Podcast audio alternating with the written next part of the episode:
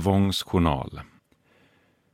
Inkommer med anledning av att hans familj inte tycker att patienten beter sig som vanligt. Blivit helt upptagen av tankegångar kring det inrikespolitiska läget i Sverige och vad som hänt med det stora flyktingmottagandet här. Det är senast 2015 och mannen i landstingskläder på Sankt Görans psykakut i Stockholm frågar mig långsamt Har du börjat shoppa? Nej, men jag är mycket oroad över flyktingpolitiken. New York Times skriver att Sverige är på väg mot avgrundens rand, men svenska medier rapporterar inte om det. Och när jag pratar om riskerna så tittar folk på mig som om jag är tokig. Han svarar med ett lugnt leende. Jag håller inte med dig. Titta på USA. Det är ett invandringsland. Det funkar bra.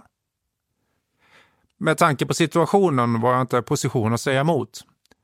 Har han slösat mycket pengar? frågar han min fru som satt bredvid. När folk blir maniska och tappar sina hämningar i Sverige är det tydligen en vanlig reaktion att börja shoppa hejvilt. Själv hade jag försökt starta en dissidentrörelse. Jag heter Ola Wång och jag kommer prata om journalistik och propaganda och att man är inte klokare än sin senaste kris, varken i Kina eller Sverige. Bara så du vet, det har blivit en liten miss i vår planering. Inte från vår sida, men vi ska podda med Bert Karlsson efter dig. Aha, och ja. han är här nu. Och han vill bara vänta i, utanför, sa han. Okej. Inte, det eventuellt- finns ju ledig mick, det vill bara sätta honom Skulle du något emot om vi bara bjöd in honom och sitta här med honom? Det här, det här är inte en setup. Nej, nej, nej, nej, nej, Ah. verkligen inte. Utan han bara... Grejen var han skulle komma senare och så ringer han och bara nej men han har inget att göra så då vill han komma typ nu. Eh, och pff, bestäm ni faktiskt. Eh, så länge ni inte är en setup mot mig så är det okej. Nej, Nej, inte verkligen inte. Nej, nej, nej, nej, nej, Men då skiter vi i det. Vi, han, får Nej, men om ni vill göra det så gör det. han, han, får, han får sitta utanför och vänta. Eh, nej men alltså herregud, alltså, tycker ni att det blir bra radio och ni tycker det är bra så kör på det. Alltså jag, jag, det första jag tänkte eh, när, när vi fick reda på att han är här redan nu, det är att, eh, för jag har ju lyssnat på ditt sommarprat flera gånger. Ja. Eh, Och jag kommer ihåg första gången jag lyssnade på den. Alltså jag kommer ihåg vilket väder det var. Jag satt i min bil i Skanstull, nära Skansbron. Eh, Jag kommer ihåg det för att det var precis den sekvensen Eh, eller de, den sekvensen kommer flera gånger. Eh, men men där, där, när, när liksom konceptet kognitiv dissonans Ja. verkligen, liksom hela den poletten bara pang, tri, eh, trillar ner. För att jag var ungefär i det stadiet då Ah. när jag satt där i min bil. Och kanske inte på den nivån som, eller definitivt inte på den nivån som du kom till. Eh, sen, men men det, det, det, det var väldigt förlösande för mig att lyssna på det. Men, men när, när Bert sa att han är här för tidigt så slog det mig att liksom den, kog, den kognitiva dissonans du har gått igenom och hela din upplevelse. Eh, han har ju totalt, han har ju varit den som hela tiden sagt how it is. Han har varit en av dem som bara sagt rakt ut, det här är fel med Sverige, det här och det här händer, varför håller vi på så här för? Eh, Så, så ni har varit i två helt olika världar, men egentligen velat komma åt samma sak. jag har ju lyssnat på ditt sommarprat tre gånger. Oj, ja. Men jag tycker den är fantastisk, alltså på många sätt. Det, det, det är så mycket du tar upp som... ehm, ja, men du, jag, jag tror att du satte ord på vad många ehm, också gick igenom den, den tiden. Och det är en av de starkaste inledningarna på sommarprat jag har hört i alla fall. Hur, hur var reaktionerna på Sveriges Radio eller, eller din producent när... Alltså i slutändan så var Amanda Glans som jag tyckte gjorde bra jobb. Hon var nöjd med det. Alltså hon hade ju, under arbetets gång så hade hon ju hellre velat att jag hade lite mer om Kina och lite mindre om svensk inrikespolitik. Men, eh, men i slutändan så tyck, tror jag att de, de flesta, alla uttryckte nu att de var, tyckte det var, blev bra.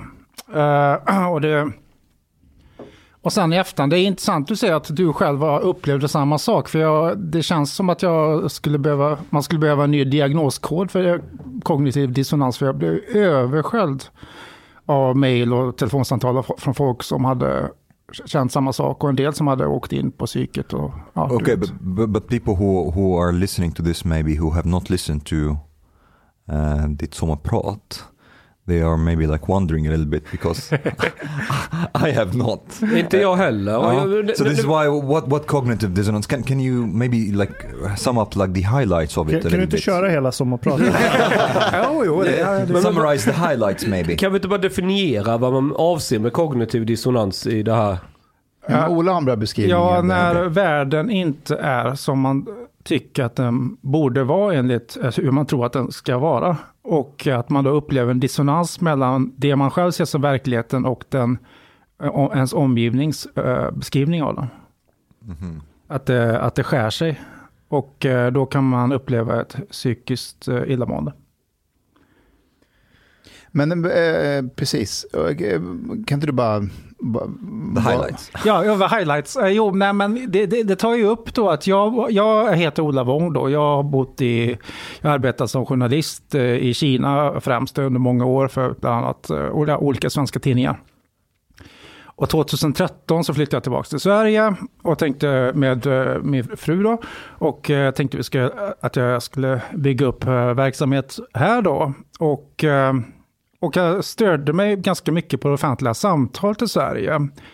Eh, som jag tyckte saknade, alltså verklighetsbeskrivningen var inte riktigt, man pratade om det, inte om det som var riktiga problem och eh, man, och eh, sen när flyktingkrisen kom igång så tyckte jag att det blev en stor, ett stort glapp mellan vad man pratade om som problemet och vad som var problemet och vad man, när man pratar om kompetensregn och annat, när det är uppenbar, helt uppenbart inte var det då, och att vi som nation måste börja prata om det. Vad ska vi, hur ska vi hantera den här omställningen? Vi skulle ju vara kunskapsekonomi, hur ska det gå? Och så vidare. Uh, och uh, och folk omkring mig då i media-Sverige och annat eh, ja, tittade på mig som jag tok eller, eller liksom pratade mellan skål och vägg. Alltså det, men eh, det, eh, att, jag, man fick komma in på lite rum med en annan journalist som sa att jo, det, det, det, det, att det jag sa stämmer då, men att det var men att de inte kan skriva det. Och det, var, det tyckte jag var väldigt konstigt, för det finns ju ingen censur i Sverige. Du, du, man, man hade ju kunnat skriva det. But, but this, this is ingen censur i Nej, nej, men, okej, okej, men this, Nej, men alltså, det gör ju alltså, inte. man That's a jäm- good point. Jämför med Kina så är det ju faktiskt But fritt där. Du, But wait, wait, wait. Ja. There's maybe there isn't censorship, but there's actually a lot of self-censorship in Ja, Sweden. nej, det finns ingen censur, men det finns en struktur. Kan man väl säga. Mm. Ehm, och, eh, och den strukturen eh, gjorde att... eh, eh, nej, men det blev, det, det blev abs- absurt och sen så gick och jag hade ju byggt upp en utbrändhet under många år dessutom. Då jag hade stressat för mycket. Jag, hade, eh, jag tror det var 14 000 olästa mejl som stod och tickade i bakhuvudet hela tiden. Eh, och eh, det var, men sen var det ju också att jag kände att det här, är- det här är ju helt sjukt. Eh, de håller på att köra landet i diket och, och eh, ingen verkar vilja prata om det. Och det var en känsla att man gick i korridorer på redaktionen, att det var som att gå på äggskal. Att, eh, att man skulle inte säga det och nu skulle den stora omformningen ske. Eh, och att det var någon form av syndastraff. Det var ju väldigt mycket religion då. Det var syndastraff för för eh, slaveri, för att Sverige hade utvandrat, svenskar hade utvandrat till USA på 1800-talet. Och, eh, och eh, diverse saker och, och, och allting var så fel. Så att då var det rättvist att det här hände nu. Men, eh, men Sverige ska hantera problem nu för, för Sverige och de som bor i landet idag. Jag menar min, mina förfäder bodde ju inte i Sverige på 1800-talet. Vad har det med mig att göra? Och så jag, nej jag blev utbränd då och gick iväg, hamnade på psykakuten. Och, och mådde väldigt dåligt. Och sen så började jag eh, pussla ihop mig då och eh, fick, ja, och, eh, och egentligen Sommarpratet handlar ju dels om eh, mina observationer om Kina, om och corona och lite annat och sånt där och, och, och om den här resan då.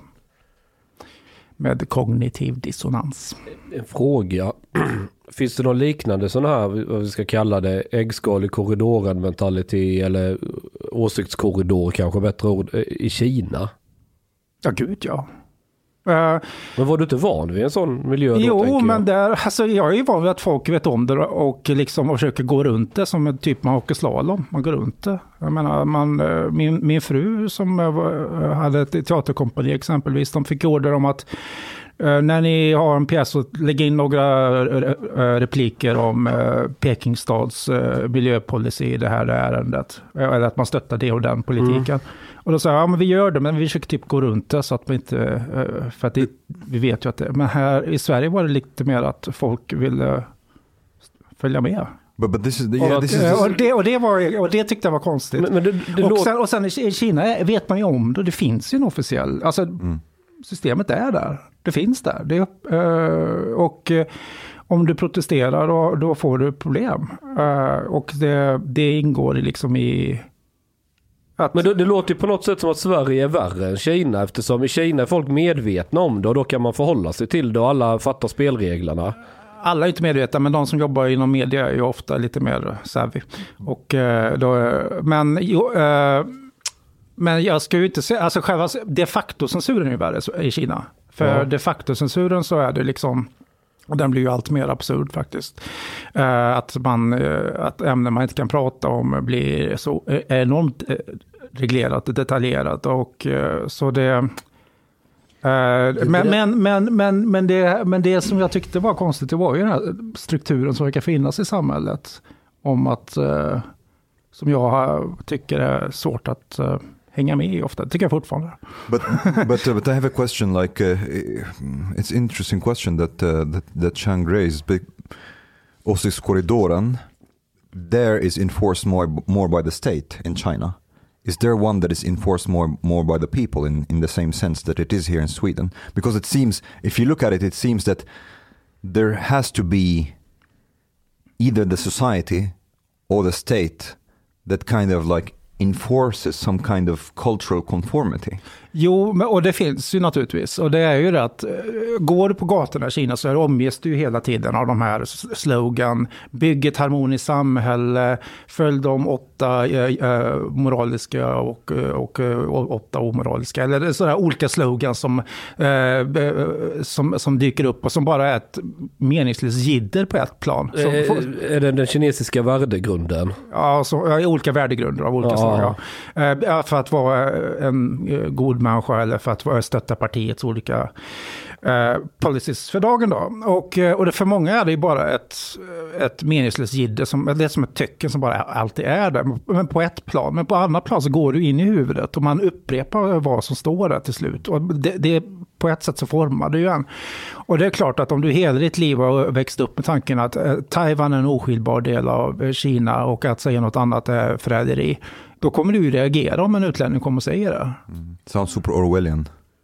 Well, it's, eh, eh, Det är det, ungefär som någon i Sverige säger att man kanske ska sänka skatten.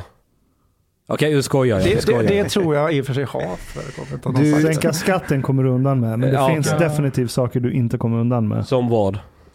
Kritisera invandringspolitik, fortfarande idag. Abortfrågan, Abort. miljöfrågan. Jag kommer Det, leder mig in till en annan sak Mustafa. Eh, när du smsade mig om att jag ville vara med i din podd, då Ja. trodde jag vi skulle ha ett trevligt samtal om SRN som eh, journalistisk uttrycksform. Okej. Ja, men eh, nu visste jag att alla som kommer till din podd antingen mister jobbet eller blir... och, och medverkare.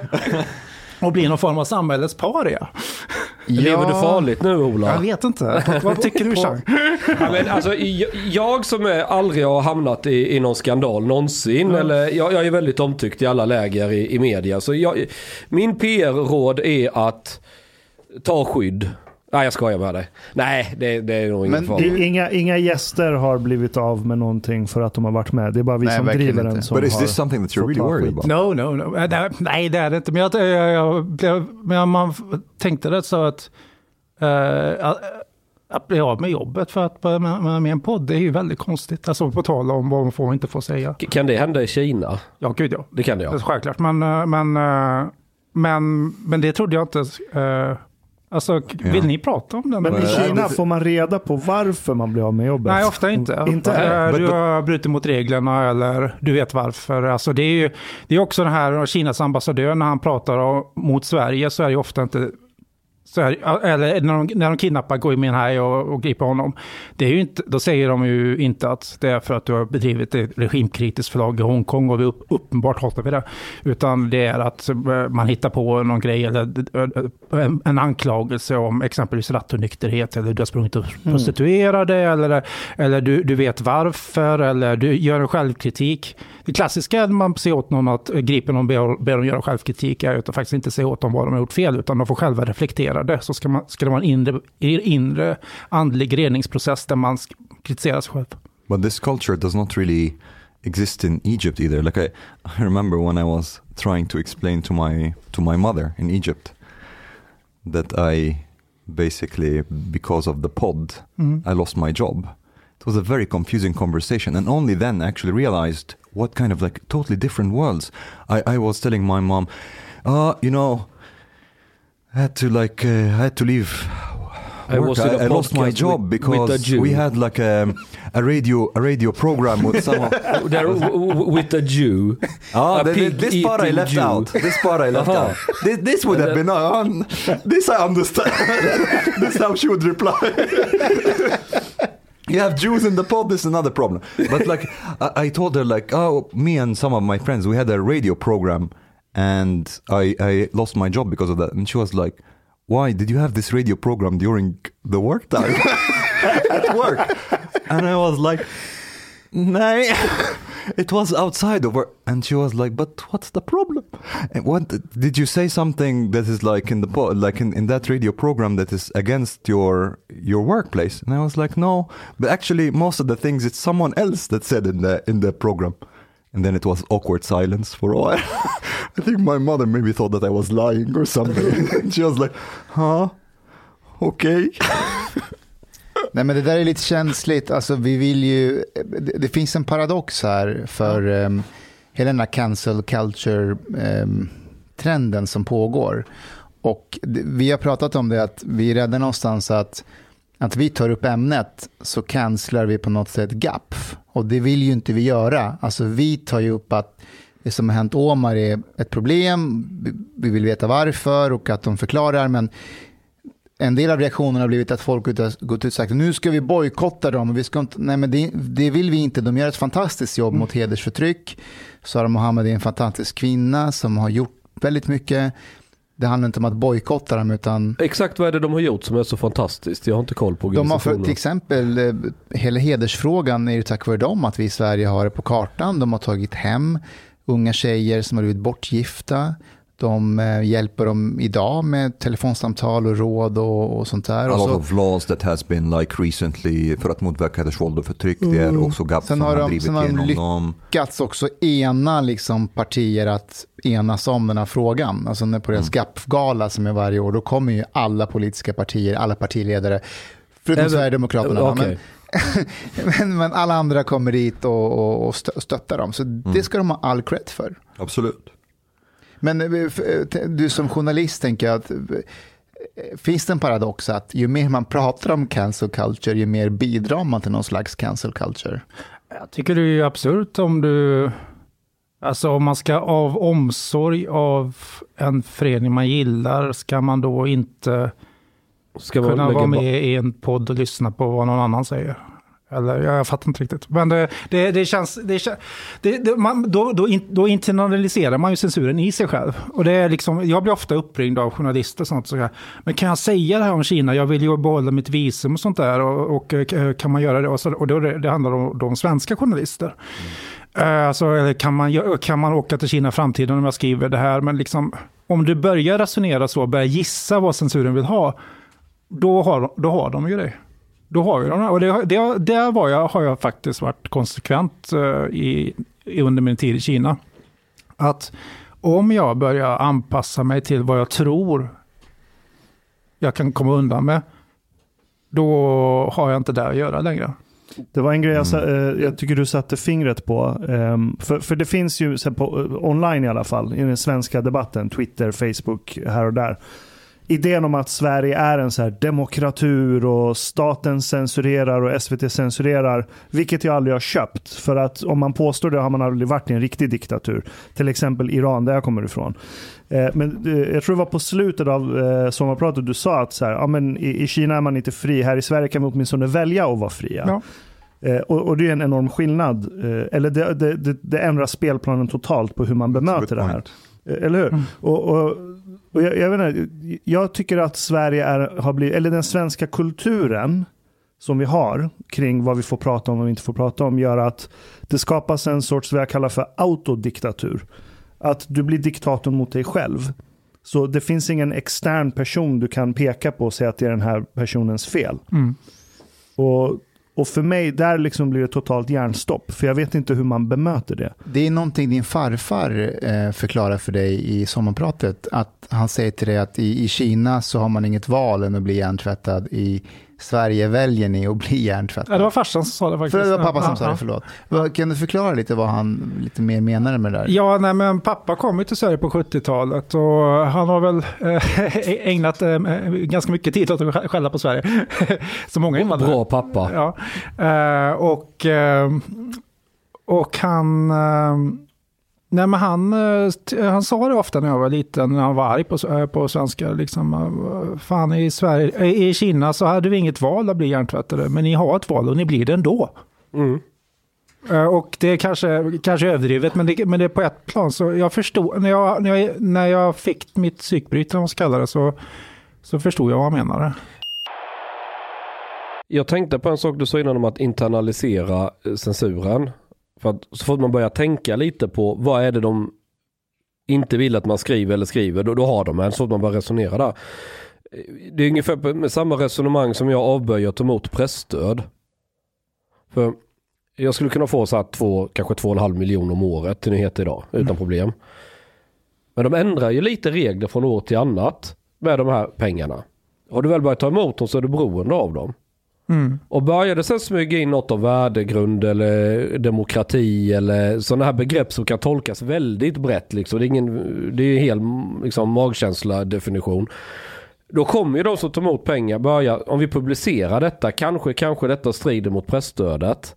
Och så börjar man gå, och så, och så har man kontroll på, på, på, på grejer. Så i, I Sverige så tror jag att i Kina kanske man använder mer piska. Du blir arresterad, du blir gripen, du blir liksom... eh, du Det är vet, både och. Jag menar, Ja. I Sverige så har man lyckats väldigt bra genom att hålla moroten framför näsan och, och med hot om att ta bort den så kommer folk börja foga sig. Och falla in i ledet eller vad man ska säga. Men, men, när, men när du säger att så här, eh, de, om, de, om du tänker på vad de vill ha innan du skriver eller publicerar någonting. ja. Vem är de här de? Jag menar att det Eh, finns ytterst inget... Alice Bah Kuhnke, inte nu längre för nu är hon inte kulturminister ännu. Men det fanns en utredning som visar väldigt tydligt hur de väldigt aktivt försöker styra kulturpolitiken med olika medel. Eh, tydligast är det de som gör eh, film. Om du ska söka stöd hos, Sve- vad heter de? Svenska Filminstitutet. Eh, Ja det är det va? Anna Ja, Serner. ja, ja. Där, är det, där är det ju som mest politiserat, alltså det är extremt politiserat. Eh, du måste i princip, det folk gör, om, om de har ett fil, filmmanus som man vill få pengar och ett antal miljoner för att producera den här filmen. Då hittar man någon tjej som på pappret kan stå som regissör eller producent. För annars eh, får, kommer du, alltså du, din, dina chanser att få stöd är, är väldigt mycket lägre. Har du en tjej då har du klarat det hindret. Sen måste du ha, eh, min sambo har ju fått filmstöd ju. Och hon var ju tvungen att gå en kurs om eh, sextrakasseri på arbetsplatsen. Trots att, What? eh, ja, ja för, på, på hennes eh, För att få pengarna? Ja, ja. För att, eh, eh, och, och eftersom det bara är hon i sitt företag så, så är det ju en kurs, vadå, ska, ska, för att hon inte ska sextrakassera sig själv eller? Alltså, jag, alltså det var så bisarrt. Men, och, och, det var tvungen, och, det, och då var det, den som höll i kursen är någon professor i genusvetenskap. Och, och det är obligatoriskt att gå dit för att du ska få pengarna och, och liksom vara med en hel dag med hela det här eh, genusköret. Alltså det, det är massa sådana här grejer eh, och det ser man på ansökningarna när de söker eh, stöd för en film att de lägger in alla sådana här keywords eller buzzwords. Eh, vad det nu, det, det krånglar av och, det och det går olika trender så man kan se olika år hur det där ändras. Och så har alla, du vet, om det, ett tag var det mångfald och mångkultur och sådana här saker. Nu är det kanske klimat eller hållbarhet och sådana grejer som, eh, Demokrati. eh, ja men, men det går olika trender. Jag märker det själv i föreläsningsbranschen. Att 2015-16 då var det mycket inkludering, integration. Sen ändrades det till, eh, nu ska vi prata om machokultur var det inne ett tag. Och, och då sa jag så här, alltså jag har väl inte så jättemycket fokus på machokultur. Då sa de så här, nej, nej, nej, du behöver inte oroa dig. Kom och prata om det du vill prata om. Vi lägger bara till machokultur så att du kan komma och prata. För då får de, kan de få loss pengar. Ja, exakt. För, d- så deras skola behövde en sorts eh, föreläsning, men för att kunna få det var de tvungna att lägga Låtsas in att det var en annan att sak. det För handlar om ja. machokultur. Ja. För att, ja. Och, och det är så, eh, och, och det, Sverige, Sveriges kultur, vi har, två, alltså vi har två kulturscener. Den ena är den som ligger utanför staten. Det är YouTube, det är internet, det är alternativmedier, det är allt det här som inte får några statliga pengar. Så Förlåt, på... får ni statlig pengar? Eh, får ni pressstöd? Kvartal? Kvartal? Uh, nej, men däremot får ni gärna swisha till oss. Okej. Okay. du får läsa upp swishnumret uh, så alla vet. Nej, vi tar det sen. Uh, men, men, men ni tar inte emot pressstöd? Nej, ja. inte vad jag känner till. Det är, okay. Jörgen som håller i, i det där, men det tror jag inte. Okej, okay. och om ni hade gjort, om du fick välja? Nej, det, alltså det vet jag förresten med säkerhet, det gör vi faktiskt inte. Gör inte det? Nej, kvartalen är väl någon insamlingsstiftelse. Ja. Så. ja. Det är väl någon rik kines som sponsrar, kanske kinesiska staten som går in med pengar där i bakgrunden. Faktum är att jag efter att jag kritiserade Folkhälsomyndigheten och menade att de drog hatkortet mot fullkomligt befogad eh, kritik från medborgare. Då blev ni av med pengar? Eh, då blev jag anklagad för att vara kinesisk eh, agent. Blev du det? Ja.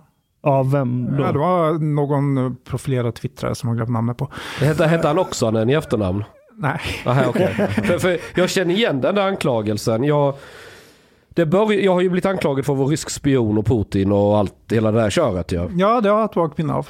Ja, ja, det började med, eh, det är något annat som känner till, men det var så att jag hade en, en, en eh, ett ganska intressant gräv som Patrik också den var superintresserad av att ta del av. Som var, jag höll på det, mycket pekade på att ryssarna hade haft fuffens för sig på svenska militäranläggningar. Eller det fanns en stark misstanke som jag hade kommit över. Mm. Eh, jag hade grävt, jag, jag får så här tunnelseende, det blir så här Asperger och bara fokusera på en sak när jag hittar något som intresserar mig. Och bara mm. tokgräva.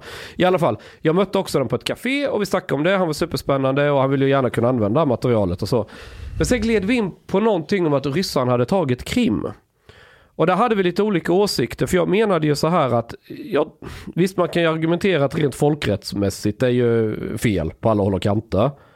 Men jag brukar alltid ta perspektivet mannen på gatan. Och Krim har ju väldigt länge varit ryskt. Alla, liksom, det är den etniciteten som är störst på Krim.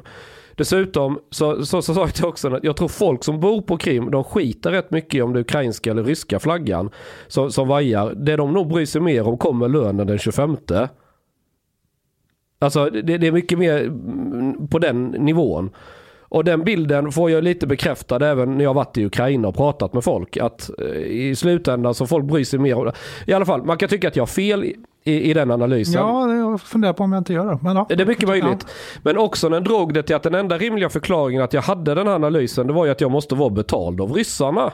Att, ja. jag liksom, äh, att jag springer deras ärenden för att jag hade den bilden av, av, av liksom situationen. Och då började jag undra om, om han drev med mig eller menar, nej han var helt så, det var väldigt, äh, och, och där liksom bara sprack allting och så blev vi osams. Så ja, men jag har märkt att har man vissa åsikter som anses vara lite, oj, folk ryggar tillbaka, hur tänker han nu?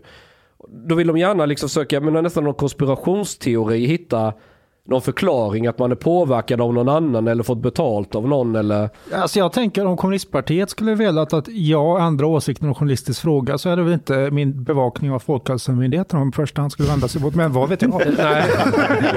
Nej, det är sant. Men får du, har du fått betalt av Ryssland någon gång? Skulle kunna svara på det men då måste jag tyvärr döda det efteråt. Mm. Nej jag skojar. Jag har aldrig någonsin fått betalt av ryssarna för någon slags, vad ska man säga, opinionsbildning eller någonting. Jag, jag har fått betalt när jag har sålt bilder jag tagit. Jag var eh, fotograf. Och då kan man tycka, men varför säljer du till eh, Russia Todays dotterbolag? Det är ju statspropaganda. Ja, jag sålde till TV4, till TT, till alla som frågade. Sen kan man ju dra det ett steg längre. TT säljer bilder till eh, Russia Today. Och jag skulle kunna sälja mina bilder till TT som sen sålde dem till Russia Today. Och då hade det varit helt safe. Då hade ingen anklagat mig för något. Men då hade jag fått kanske hälften så mycket betalt. Varför inte bara sälja till dem direkt? Alltså jag, jag, ser, jag fattar inte skillnaden. Men det, det är en sån här, så jag, jag tycker det är idiotargument. Du Ola, jag skulle vilja återvända lite till Kina. Eh, du, du är ju född i Sverige. Ja. Eh, ja. Och när bestämde du dig för att åka tillbaka, eller åka tillbaka, åka till Kina och, förlåt, det där lät dumt. Men att åka till Kina och bo där under en lång tid och, och, och arbeta, varför? Uh, nej, jag, alltså jag hade gått ut uh, journalist, uh, alltså JMK då, gamla journalisthögskolan och, och hade haft ett vikt på DN och sen så fick jag ett stipendium helt enkelt som heter Internationella tidskriftsstipendiet. Eh, för att åka och plugga i Kina som jag hade sökt om då. Så mina bröder hade gjort det, så åkte jag dit. Jag trodde det skulle vara ett halvår och eh, ja, det blev ju, eh, vad blev det, ett, nästan 12 år va? Så ja, det, man stannade kvar, det var så otroligt intressant. Det var ett, det är som att se pyramiderna byggas. Det, det är vår tids, vår tids stora berättelse utan jämförelse. Tror du att din, alltså din kinesiska bakgrund hade någon betydelse att du stannade kvar? Alltså var det någon identitets... Uh, identitetssökande menar du? Ja. Nå, framförallt, alltså det här låter tråkigt, men framförallt tror jag faktiskt av journalistiska skäl. Det var otroligt kul att vara journalist i Kina. Det, och det är ett fantastiskt land och roliga människor och allt var trevligt. Sen har jag lite släkt där och och sånt. Och det, och det hjälper ju naturligtvis och är fint. Men, men främst är det ju för att eh, ja, men det här är coolt. Mm. Hur var det att jobba som journalist i Kina de åren? Kan inte du berätta lite? Jo, nej, jag... Jag...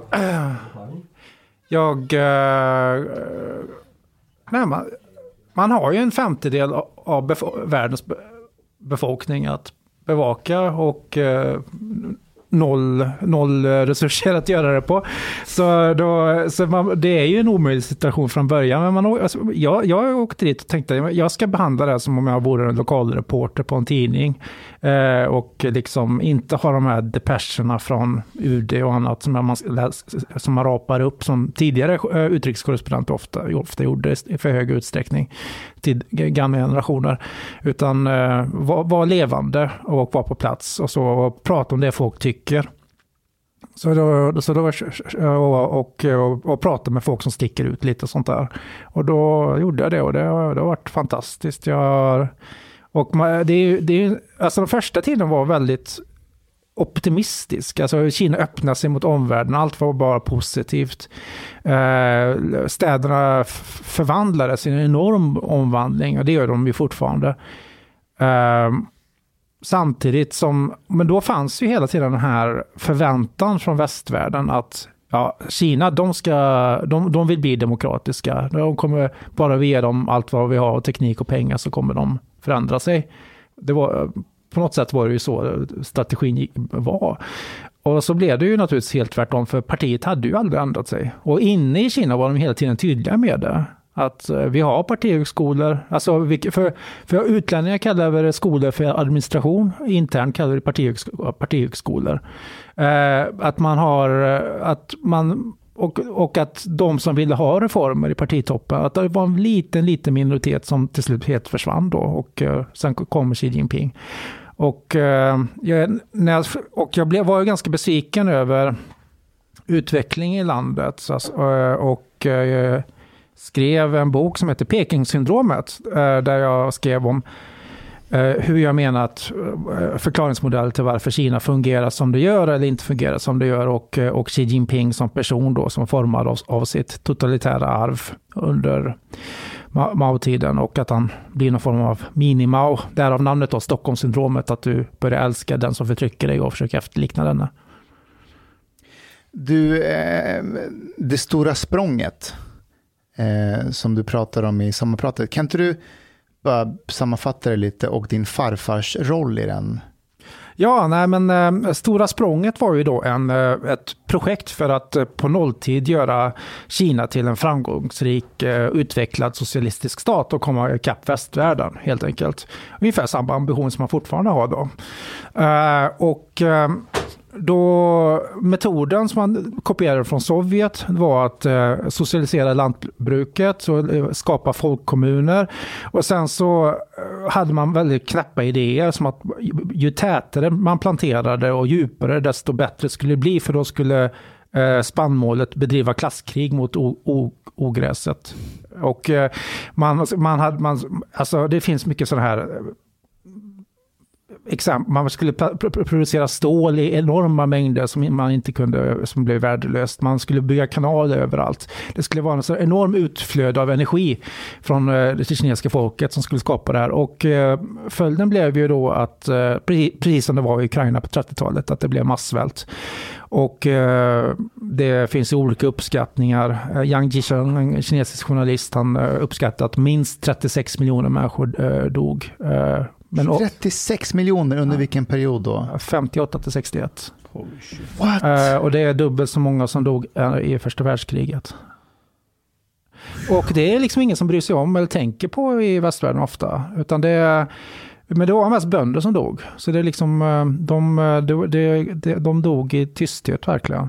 Och det ledde i sin tur till att Mao hamnade på defensiven, för det blev, var ju en katastrof på projektet. Så han tvingades till att göra självkritik av de övriga i partiledningen.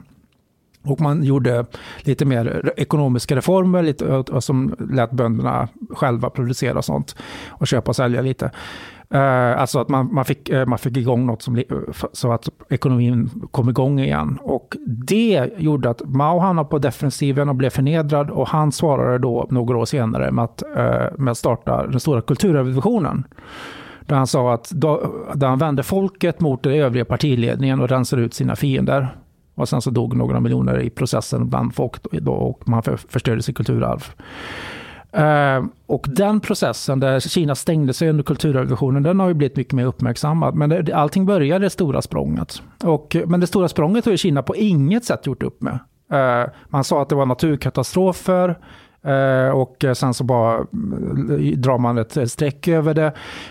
Man ser fortfarande propagandabanderollerna jag pratade om tidigare som finns på gator överallt. Det står ju fort, kan man ju se sådär, vi är mitt inne i ett nytt stort språng. Som om det vore någonting bra. Alltså, som, som om Tyskland hade haft en... Vi, nu är vi uppe i en nu slutgiltig lösning. Eh, alltså det, det är en sån historielöshet som är bara möjlig om man helt... Om man ägnar oavbruten energi åt att sudda ut historien och skriva om den. Får jag fråga, alltså det här som du tar upp nu, vi börjar med Stora språnget och allt annat i kommunismens namn som har gjort historiskt sett. När man, när man tar upp det här med som är kommunister i Sverige eller i väst. Jag, jag, jag tänker speciellt på, på Jan Myrdal till exempel. Mm.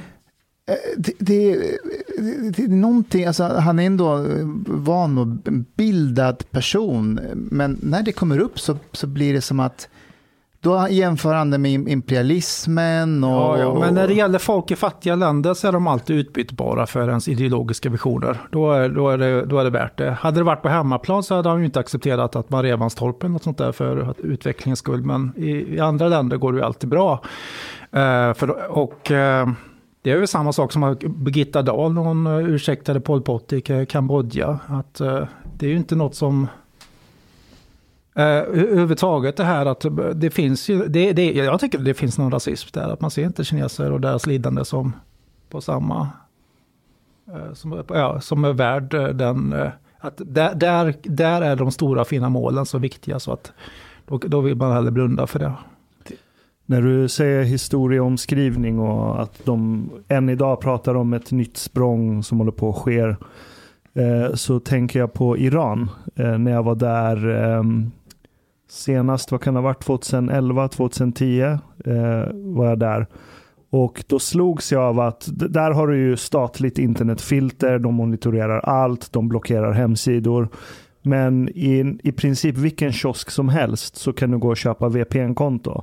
Ja. Så kommer du hem och du har tillgång till allt. Liksom. De hänger på Instagram, de kommer åt App Store-rubbet.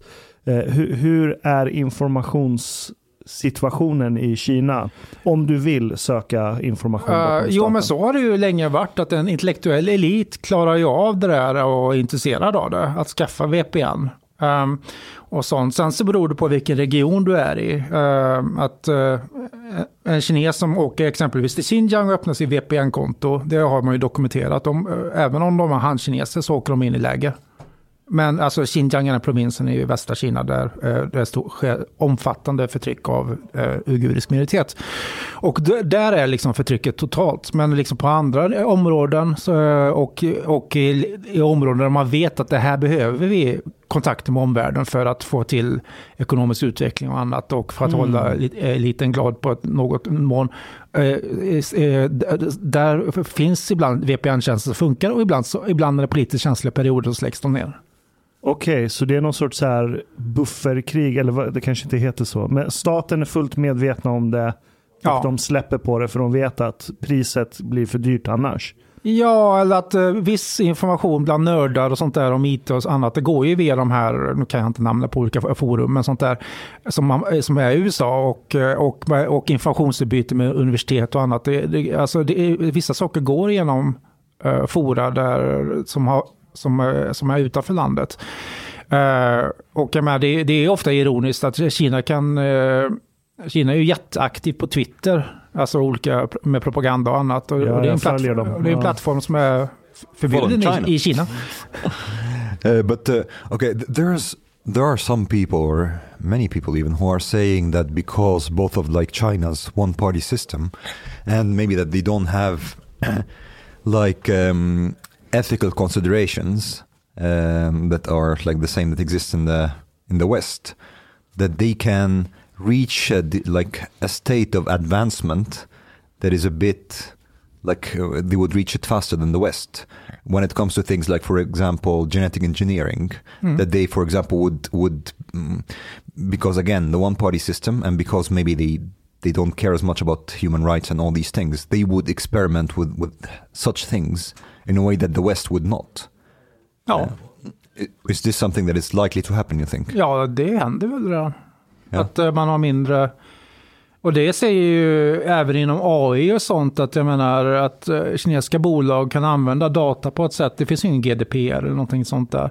Så du kan använda data fritt och, och så. Så det är klart att det hjälper till teknikutveckling på ett sätt som du kanske inte har möjlighet till annat. Eller det, eller det totalitära experimentet som pågår i Xinjiang sedan många år. Det kommer säkert, alltså att där man har ansiktsigenkänning, man har, eh, man har olika metoder för att där AI lär sig känna igen eh, om du har gener från en viss folkgrupp i dig.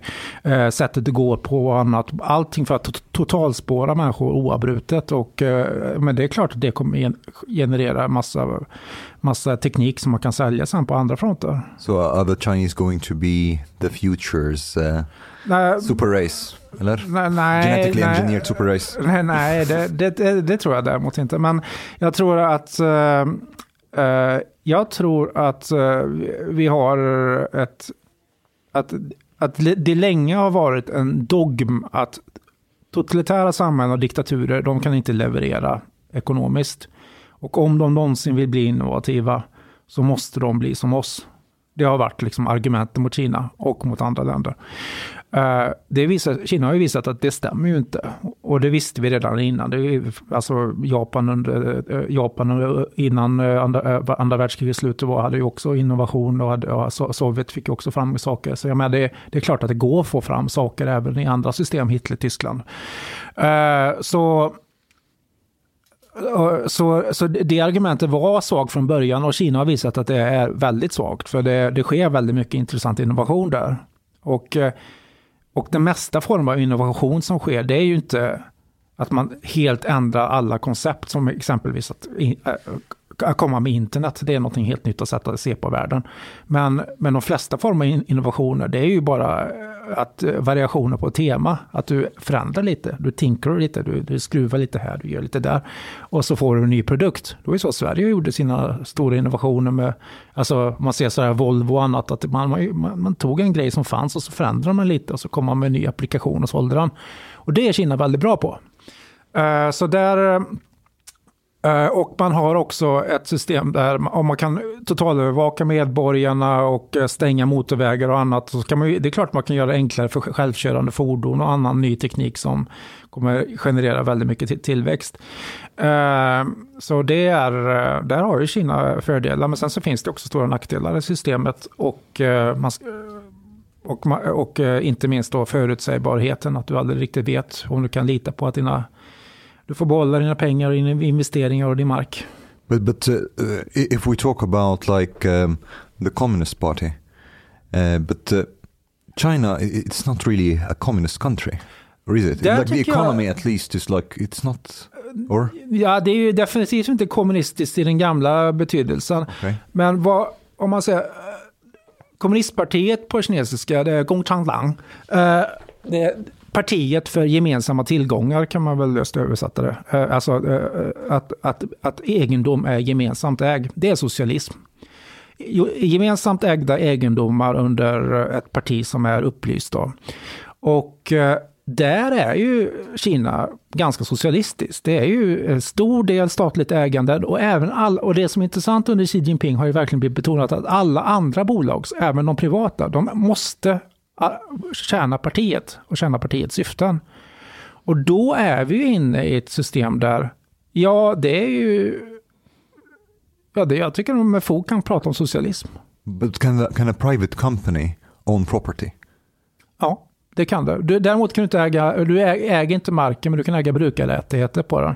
Men, men du måste som bolag, om partiet säger att du ska göra en viss sak eller om du ska samarbeta med säkerhetstjänst eller annat eller om du ska eh, då är det, då har du, alltså om du är ett it-bolag, då ska du på något sätt samarbeta med partiet i den riktning som partiet vill bygga landet. Annars eh, så kan du få problem. Som vi ser nu att mängder av it-bolag i Kina har fått eh, stora problem på grund av att man vill öka den socialistiska betoningen på ekonomin i it-sektorn och få dem att tydligt vara under partiet. 12 år i Kina och så kommer du tillbaka till Sverige. Eh, varför kommer du hem? Eller vad är det som... Alltså jag blev sjuk av smoggen i Peking var ju en orsak. Uh, det var så jävla mycket smog. Uh, och, uh, Men var inte det för att du var västlänning och hade tråkiga lungor? Jo, just det. Det, var, det sa man ju på kinesisk tv, att det är västlänningar som har känsliga lungor som blir, som blir sjuka och det är kineser härdade. Slutade det, inte typ hår och naglar växa och grejer? Eller uh, jo, då, det gjorde det. Och när jag kom tillbaka till Sverige så jag, jag fick astma och bronkit och jag jag fick massa, min fru fick aty, atypisk lunginfektion. Det var Ja, det, var, det, var, det var riktigt jobbigt. Men då, då var ju sikten så att man, alltså det var problem. Det var, man kunde inte se långt. Det var, I Anhui-provinsen började en fabrik att brinna och ingen märkte något för det var så mycket, alltså rök, det kunde man utskilja röken. Eh, det, alltså det var, det var eh, bisarrt dålig luft verkligen. Och och eh, sjukhusen, eh, alltså tvärtom vad de sa då, så blev ju massa kineser sjuka också. Och sjukhusen var ganska fulla då, eh, med folk som hostade och sådär. Och det var då jag började, faktiskt började använda ansiktsmask första gången med sådana här filter. Och då betraktades man ju i Kina som om man var tokig om man gjorde det.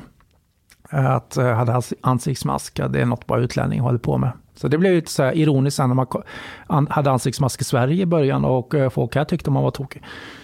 Och alla i Kina hade ansiktsmask. Mm. Men eh, vad var det som fick dig att komma tillbaka? Till, äh, jo, alltså delvis var det det och sen så hade jag träffat min fru då. Eller, och, då och vi kände båda att uh, det här kanske inte att vi har varit här ett tag och att landet går åt fel håll. Det var helt uppenbart att Xi Jinping tänkte föra, tyckte föra landet i mer totalitär riktning, tyckte jag åtminstone. Att det var, och där fick jag ju rätt. Uh, och uh, så då kände jag att, uh, att jag ville, uh, att jag ville, uh, ja nu har jag varit här ett tag och nu vill jag tillbaka. Hur var det att komma till Sverige då och börja om på nytt? För du började jobba på Sydsvenskan va? Nej, Sydsvenskan jobbade jag för i, i Kina. Okay. Och, sen, och sen så var det Svenska Dagbladet. och sen, jo då, nej men, ja, sen kom jag tillbaka till Sverige. Fick Uh, fick jobb på Dagens Arbete. Uh, och sånt där. Och, uh, vad ska jag säga? Mm. En, en, grej jag tänkte på var just när, när, du läser upp från din egen journal i sommarpratet. Ja. Då, och berättar om att liksom, men du, du, du hamnar på psykakuten, bokstavligen. Ja. Eh, hur långt in i den här processen där du började observera verkligheten runt omkring dig, vad som faktiskt händer eh, kontra hur det skrivs om sakerna som skapade, började skapa den här kognitiva dissonansen i det.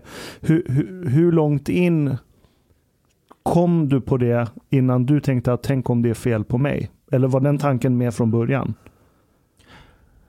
Nej, men jag, men jag blev mer och mer arg. Jag blev till slut jättearg på att det inte fungerade som jag trodde. Att, uh, att, uh, att det var...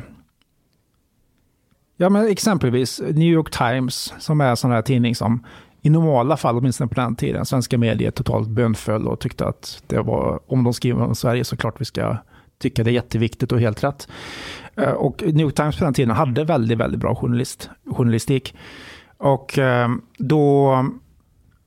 Och de skrev då, Sverige är på väg att gå in i avgrunden och de verkar inte kunna vakna upp förrän de står på avgrundens rand verkligen. Och att det här funkar ju inte med, med den mängden av invandring som, eh, som sker nu och sånt här. Och, eh, och pekar på sådana faktorer som är helt uppenbara att prata om idag. Och, och det var liksom var noll kommentarer om det i Sverige, noll diskussion. Noll, eh, och då tänker man även, och man pratar med folk som liksom, eh, man vet är jäkligt smarta och insatta i forskning och framgångsrika entreprenörer och som aldrig skulle missa en grej i uträkningar för sin egen bolags e- ekonomier.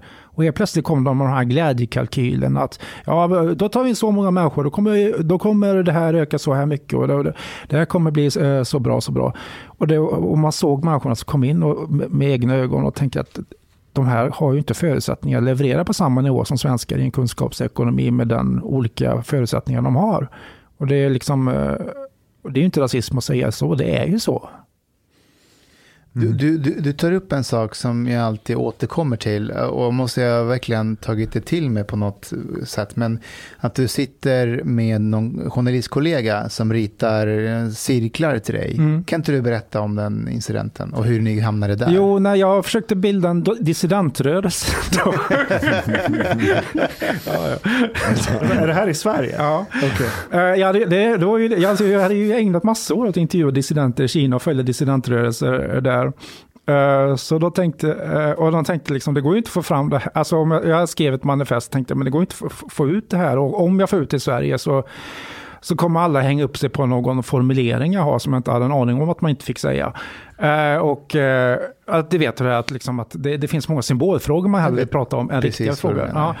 Och det omöjliggör all form av vettig diskussion. Och, då, och det, det störde mig, så jag började springa runt bland folk inom eh, finans och inom, eh, inom eh, vad heter det, journalistik och, och, och liksom prata med, vad, kan man inte göra någonting? Jag läste upp ett manifest och bland vänner också och sånt där. Betedde mig nog lite konstigt. Och då, och då hamnade jag på Radiohuset Eh, med en journalist som och gick ner i en källare där det inte skulle finnas några människor. Så, så, så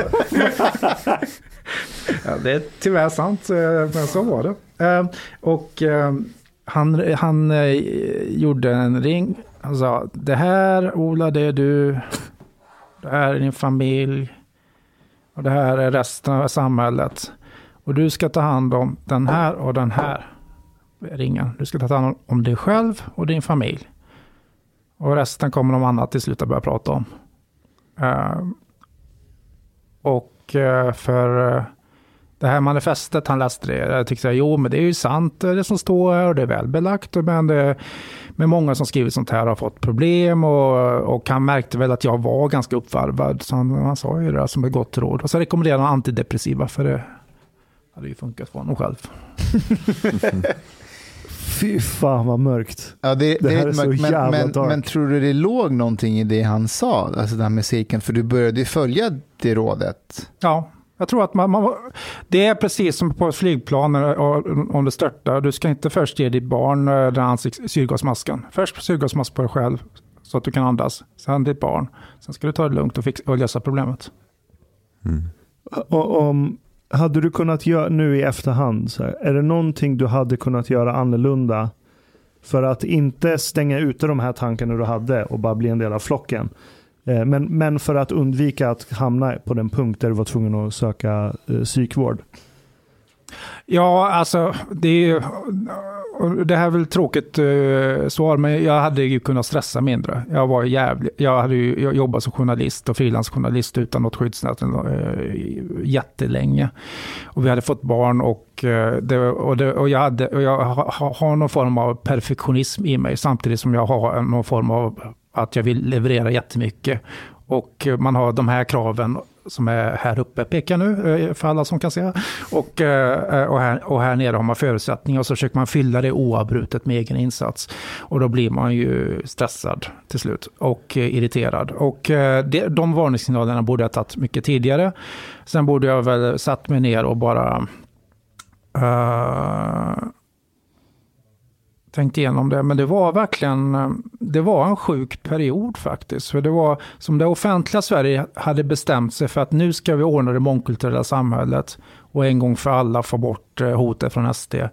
Och, eh, och, det stora språnget. Och, och, vi, och, ja, det var, det var lite där. Och om vi bara sitter stilla i båten allihopa, då kommer det här fixa sig. Bara vi inte säger fel saker. Och det var ju verkligen, jag vet inte om ni minns det, men jag tyckte det var en känsla av att alla gick på äggskal i det offentliga Sverige. Oh, jag minns. Ja. Jag minns. But but also like it's a bit this consensus culture is a bit scary because it also can change pretty quickly. Yep. So now, for example, everybody thinks that invandring är ett problem. Ja, men, eh, Alltså det är som, jag menar, kolla Afghanistan nu. Eh, Ena gången, och Syrien, ena gången säger man att eh, vårt Europa bygger inga gränser och det, Orban är så fruktansvärt fel. Och, ibland, och nu så, nu så är, det, är, är det ju grekisk polis och Ungern som, det är den politiken som gäller officiellt. Och ofta samma politiker som verkar... Det, det är samma sak som kön. Det, ända fram till två veckor sedan, eller tre veckor sedan kanske det var, fick du i Sverige inte säga att det finns en biologisk skillnad mellan män och kvinnor. Det var tabu att ens gå in på det ämnet. Tills SVT att göra ett program från, Tinder till, eller från savannen till Tinder. Just det. Mm. Och så publicerar SVT Nyheter, ny forskning visar att det finns biologisk skillnad mellan män och kvinnor. Jag bara, vad fan har de citerat här? Det var från Science 2018. Ny forskning från 30 years ago. Ka- Kan vi ta med Bert in? Slippa sitta där ute. Ja, men Ta in honom. Ta in Bert. Jag, jag tänkte fråga dig, den här... Jaså du Wång, du har hittat hit. Ja, jag gjorde det. Med det här verklighetens Men folk. det har jag ju för fan sett eh, förut. Eh, Är du kines va? Min far är kines. va? Din far är kines, men du har pratat i de frågorna mycket va? Jag, rapporter, sätt. jag rapporterar från Kina. Ja, jag menar det. Jag har sett det i sammanhang med det. Ja. Ja, där ser man. Skriver du fortfarande för, dansbands, dansbands, skriver du fortfarande för Dansbandstidningen? Ja, ja. Bra.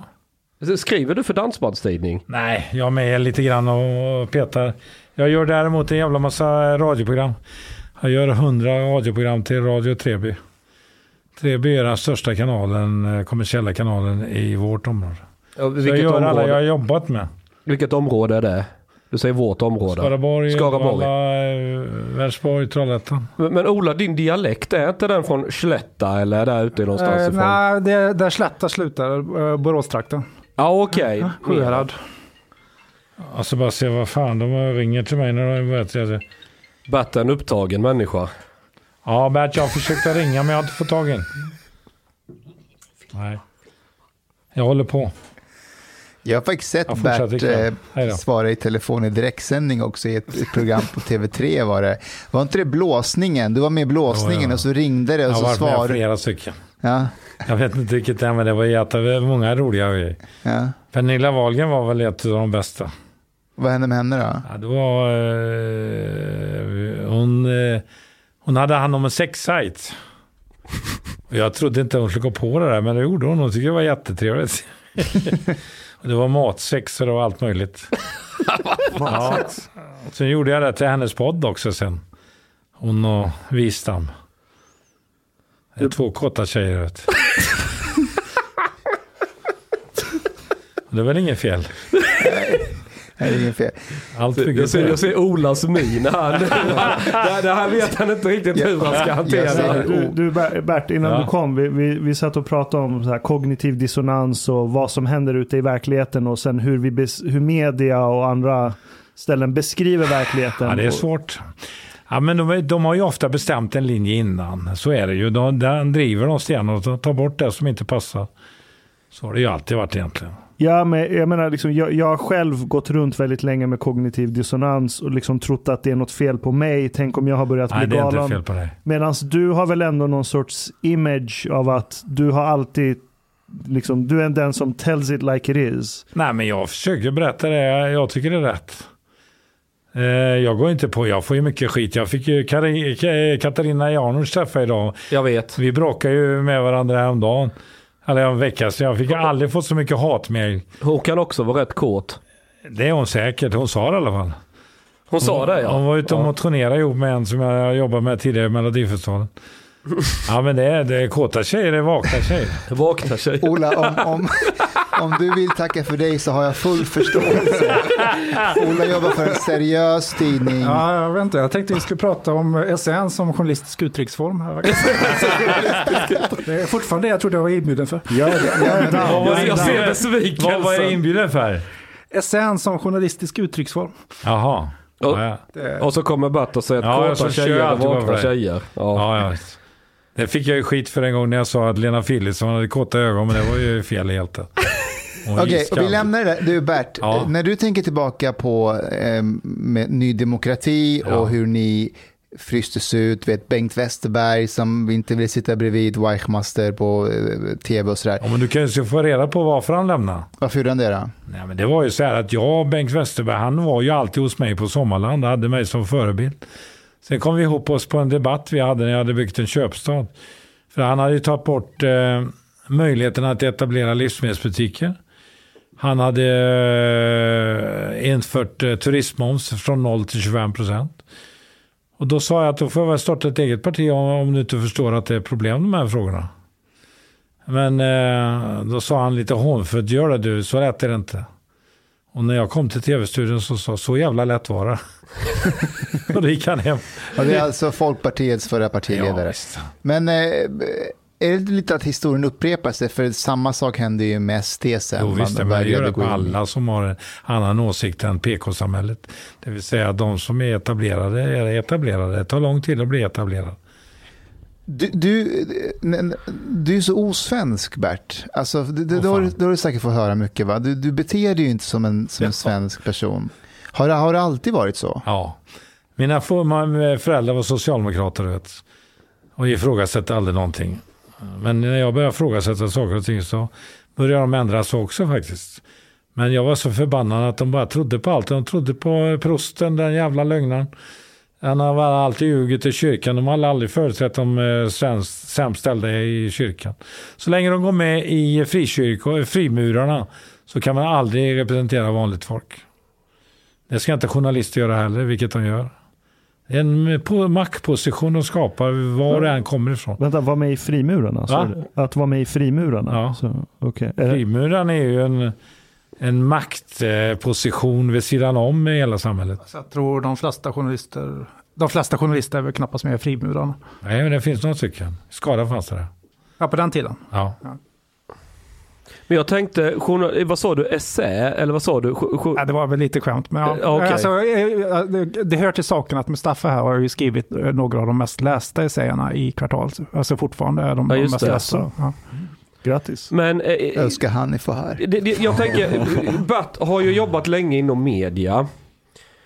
Tror du att det finns ett eh, efterfrågan på längre journalistik, alltså djupdykande, om man säger essäform eller längre berättelse eller så här? Eller ska det vara det här snabba kommersiella som man säljer här och nu? Ja, för eh, pressen som är idag.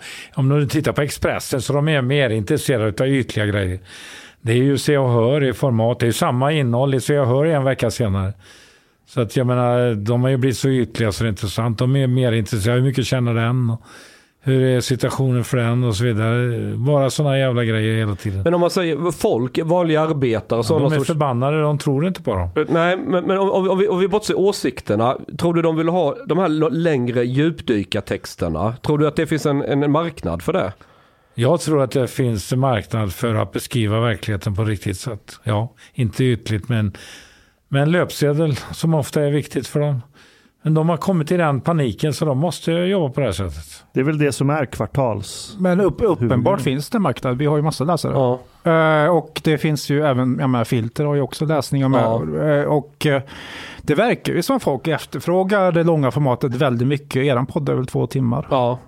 Ja, det tror jag också. Ja, det tar ju i stort sett Man aldrig slut. vill veta riktiga bakgrunder och så vidare. Så man genomlyser saker och ting, men inte bara den ytliga. Jag skickade en essä till Exakt det kvartal vi en gör här. Jag skickade en essä till Kvartal en gång. Ja, gjorde du det? Ja, jo, men du, har ju skrivit, du, du är ju publicerad hos, hos oss. Nej, nej, utan jag, jag skickade den. Eh, jag fick svar från dig, du tackade nej. Oj, har, har du gått och burit detta länge inom du har tänkt att nu, nu ska du få ta upp detta? Nej, alltså smedjan på Timrå valde att publicera den, så det var, det Ja, var fine. nej, nej, men nej, det, det är en eh, högt ställd ribba som in, inte alla kan hoppa över.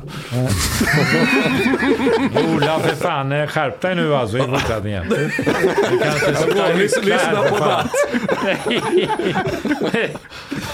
Ja, så är Men är, det. det, är det lite konstigt att du som de facto genetiskt är kines heter Ola och jag som... Hälften. Ja, hälften. Ja, men, Finns det eh, Ola i Ki- Kina? ja, där, ja, det fanns en Ola i Kina, men nu är han här.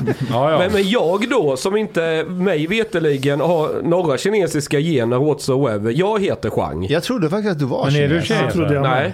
Nej. Ingen, inte, vet du vem min släkting är Bert? Nej. Molle Lindberg. Oj, Kjell, det var en kompis till mig. Vad sa du? Det var en kompis till mig. Ja det trofa- ja det kan han var mig grym inte. tycker jag. Hans, Han lever fortfarande. Nej, det gör han inte. Är han död nu? Han är död och en eh, kille. Va? En pastor, eller en kille som eh, är med i samma, kommer i samma församling. Han ringer mig ofta. Jag hade Molle Lindberg på, ute på uh, uppträde. Ihop med, på, med Alf Svensson. Alf Jaha. Svensson spelade saxofon och han sjöng. Båda var lika dåliga. Ola, eh, hur ser det ut för eh, muslimer i eh, Kina? Ja, det ser ju tyvärr inte alls bra ut nu för tiden.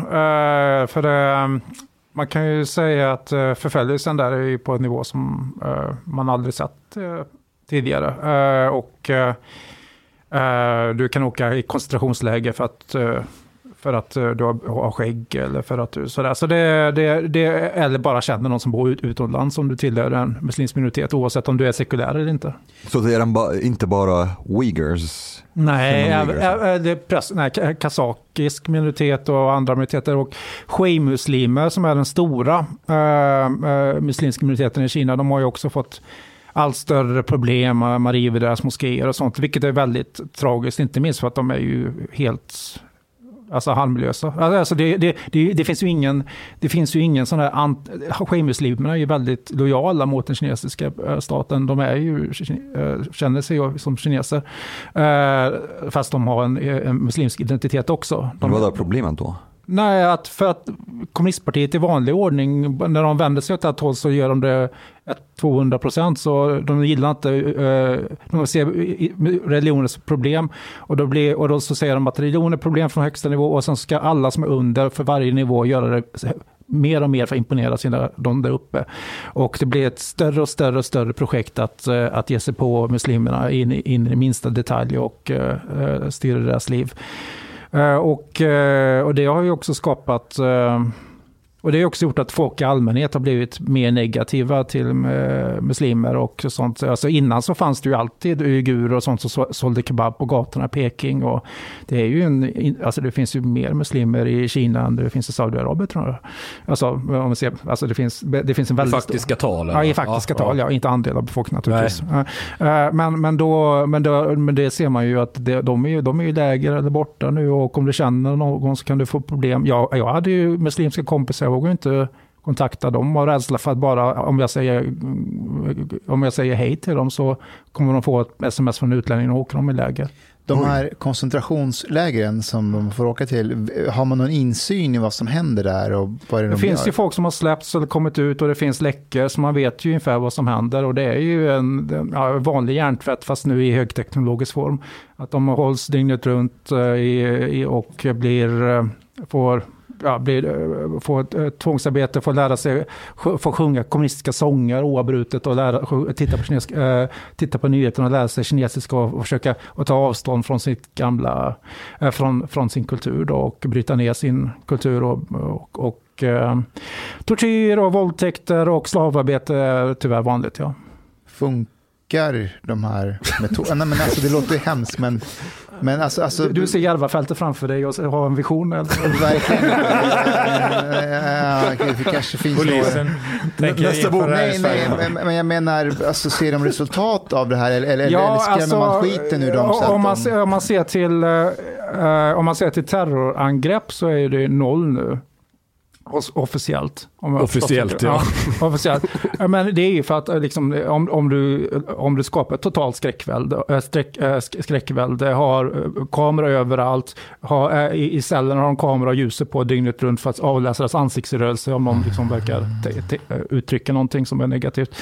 Eh, om du har angivare överallt, då är det klart att det, det funkar ju, men det är, priset blir ju att eh, det är klart att det sker. Det stora brottet är ju det som staten utövar mot sin befolkning. Jag bara- fråga, du, du vet att det här som du beskriver nu, när jag pratar med människor med utländsk härkomst som bor i våra förorter och speciellt utsatta områden, de tror på riktigt, många av, av dem, att om ett parti som SD skulle komma till makten så, så är det det de vill ha. Det är det, alltså, nej men på riktigt, alltså, man har genuin den, den rädslan att, att till slut så kommer det bli så som du beskriver det de gör i Kina.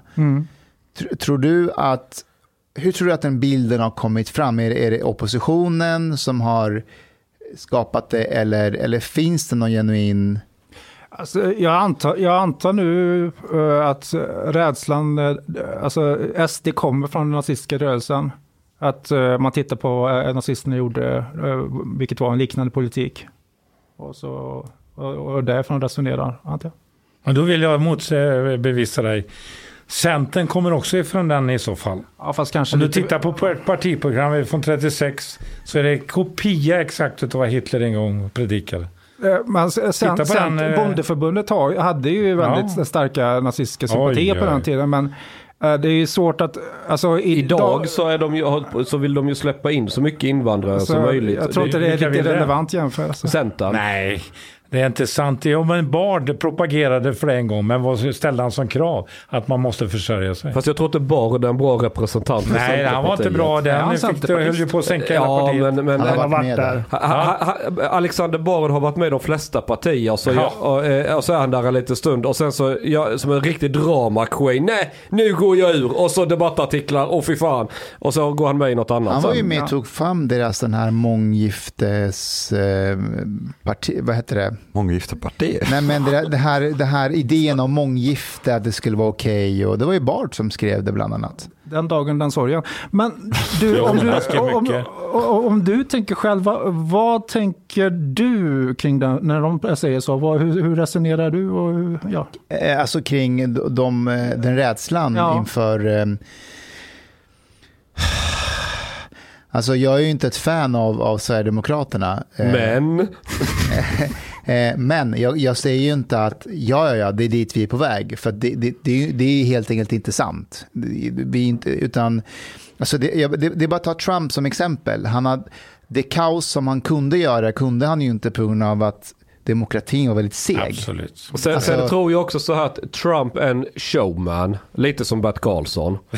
Men jag tror, jag tror inte Trump är en genuint elak, ond människa som vill, alltså. Eh, Alltså som vill jävlas. Säg att Bert skulle vara diktator i Sverige. Ja, vi skulle få höra dansband till leda och, och, och så här. Men jag tror inte han skulle liksom vara elak mot någon minoritet eller du vet tvångsskola. Om vi nu ska ta SD-diskussionen, jag känner ganska många idag.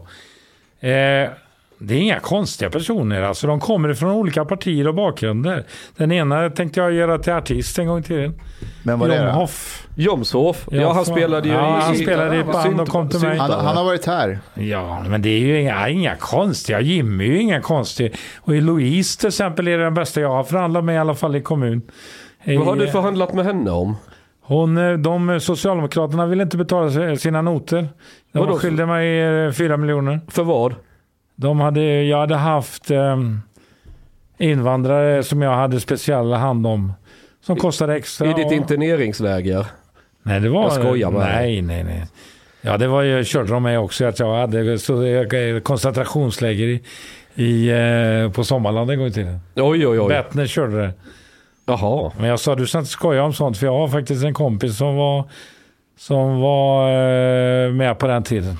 Du Jaha. Bert, f- f- ja, förlåt, fortsätt. Ja, och då frågar de vad, vad då? Jo, han ramlade ner från vakttornet. Ja, men, äh. Jag tror att de, de, de, de, de som påstår att så här, ja, men om SD får makten så kommer ugnarna fram och Ja, så blir det folkmord. Jag tror de underskattar vilken kompetens Som och krävs. logistisk förmåga som krävs för att genomföra. Du menar att SJ kommer för. sabotera hela planen? Vad sa du? SJ kommer sabotera hela planen genom liksom spår, Du behöver inte ens gå till. SJ. Första liksom kommittémötet när de ska planera det här. Alla ska få säga sin röst och alla ska få vara med. Sen ska de ha sju workshops. Vart ska vi placera Det ugnarna? måste vara miljö, miljömedvetna ungar. Det Ja, måste vara, exakt. ja. Men du, SD, eh, SD så. Bert, Ja, det var en freudianslip. Förlåt. Du, eh, på, vi, vi, vi pratade om kognitiv dissonans innan. Och då tänkte jag så här, du var ju med och startade Ny Demokrati. Eh, och så eh, hela den här liksom, pengarna du har tjänat på flyktingförläggningar och sådär. Finns det någon kognitiv dissonans där men det har väl inget med varandra att göra. Nej men, Det är ju så dumt så, så den som ställer frågan är dummare än tåget. men varför? Varför då menar du? Ja, men, Jag drev flyktingförläggningar även när jag var, började med Ny Demokrati. Okej, Ja, jag var inne tidigt. Jag erbjuder de billigaste anläggningarna. Så enkelt. Vill du betala mer för dem eller? Nej. Tycker du att man Men- ska ta dubbelt betalt som Men du ville gjorde? ju att man skulle ha väldigt låg invandring till Sverige, eller hur? Ja, det är en annan sak. Det är en helt annan Fast du har inget problem med att tjäna pengar Men vad på... tjäna pengar, det gör väl alla. Stordalen Ja. har du aldrig ställt den frågan till. Balder har du aldrig ställt den frågan till. Läkarna har du aldrig ställt den frågan till. Nej, nu får du fan med skärpa dig även om Nej. du är polis. Han var polis. Alltså, han var- han fick sparken. Ja, ja, men, han blev cancelled. Ja. Men eh, frågan är inte helt dum ändå. Jo, det är den.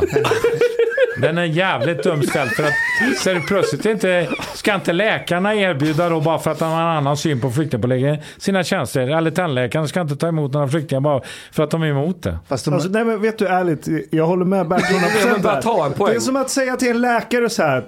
Är du för att folk ska vara sjuka? Jaha, är det därför du hjälper dem? Det, det är samma grej. Den där killen måste höja upp lite i programmet. nej men Bert, om man ska vara helt ärlig, hade det inte varit för dig så hade det faktiskt gått åt helvete. Med, när, Ja, det kan jag säga. Jag har startat Ja, 60 nej, nej, nej, nej, men på riktigt. Jag är helt allvarlig nu. Jag har Hade han inte startat haft, 60 flyktingförläggningar när Exakt. verkligen behövde det. hade han inte haft sina 10 000 boenden... bodde hos mig då.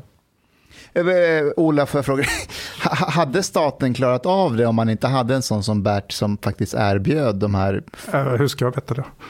Alltså jag har inte, jag får ju, jag har inte gjort någon utredning på det eller Nej, okej. kollat. Bra alltså, kineserna är förståndiga. De svarar inte på något de inte kan svara på. Nu blir han representant för alla kineser plötsligt. Ja, men det är han ju. Jag tänker mig att Ola vaknade i morse och så tänkte Ja. nu ska vi ha djupa intellektuella samtal om essän som litteraturform eller journalistisk så här. Och så kommer Bert Karlsson och pratar om kåta fruntimmer, dansband, eh. Folkets park och, och vad var det sossarna var skyldiga dig fyra miljoner. Ja. Okej, vi, vi försöker igen. Jag, jag, jag har en fråga till Ola. Eh, har jag skrivit min sista essä för kvartal? Nej, det har du definitivt inte. Det, du är ju enormt läst och du, är, och du skriver bra. Eh, Du är välkommen tillbaka. Han Tack, menade om han har satt sin sista potatis med tanke på att situationen du, du befinner dig i nu. Det, det, det, det Har var du så gjort något ska... emot han eller? Nej då. Nej, det är mer att du är här. Jaha. Har, har jag kommit närmare att skriva min, första- min, min första essä på kvartal? Nej, det har du verkligen inte. Alltså, Ja, men jag tycker det är Men intressant Omar, med har du Kina. kommit ett steg närmare ett nytt jobb? Eh, han är på Bulletin. ja, eh, jag, Jaha. ja, Är du på Bulletin? Tino känner jag ju väl. Såklart. Är inte han eh, Bulletin? Jo, Bulletino. Ja, jag pratade med honom dagen. En vettig person. Ja, jag, är jag, själv, jag har själv känt Tino väldigt länge. Ja. Och är en, en väldigt lojal människa och väldigt arbetsam. Men han är lite... Jag brukar säga till honom att jag tror att han är lite Asperger. Och då, jag det, tror, jag det tror, är väl alla när man håller på sådär. Ja, jag vet inte om han håller med mig om det. eh, Men han är väldigt noga med hur saker ligger till. Alltså, eh, hur ska man säga? Om det är ett händelseskeende som han är inblandad i han kan kriga till världens ände för att lägga historien så att den ska vara rätt. Alltså ingen strid är för liten. Jag tror det är något svenskt att ja ja, folk skriver så här i media men egentligen var det så. Men jag kan inte ta strid om det. Liksom pyrrhusseger. Att det, finns, det finns inget att vinna på att ta striden. Det är bättre att skita i det. Men sån är inte Tino. Så han är ju väldigt besviken på vissa som har lämnat Bulletin och kan bråka väldigt mycket om det där. Jag vet inte om ni har märkt det, ni eh, Mustafa och Omar. Men, men, Finns det kvar, Bulletin? ja, den finns kvar och det, den, den börjar faktiskt rulla ganska bra nu. Bra.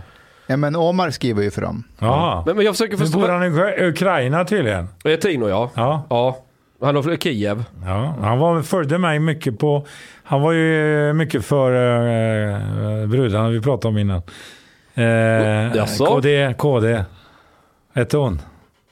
Vem? Jag turnerade ju med KD ett tag. Ja, Eh, Ebba. Busch, ja. Ja, Ebba Busch. Ni var ute. Ni, Ja, ni, vi är 20 ställen var jag på. hur, hur kommer det sig att ni två slog ihop era påsar och började turnera runt?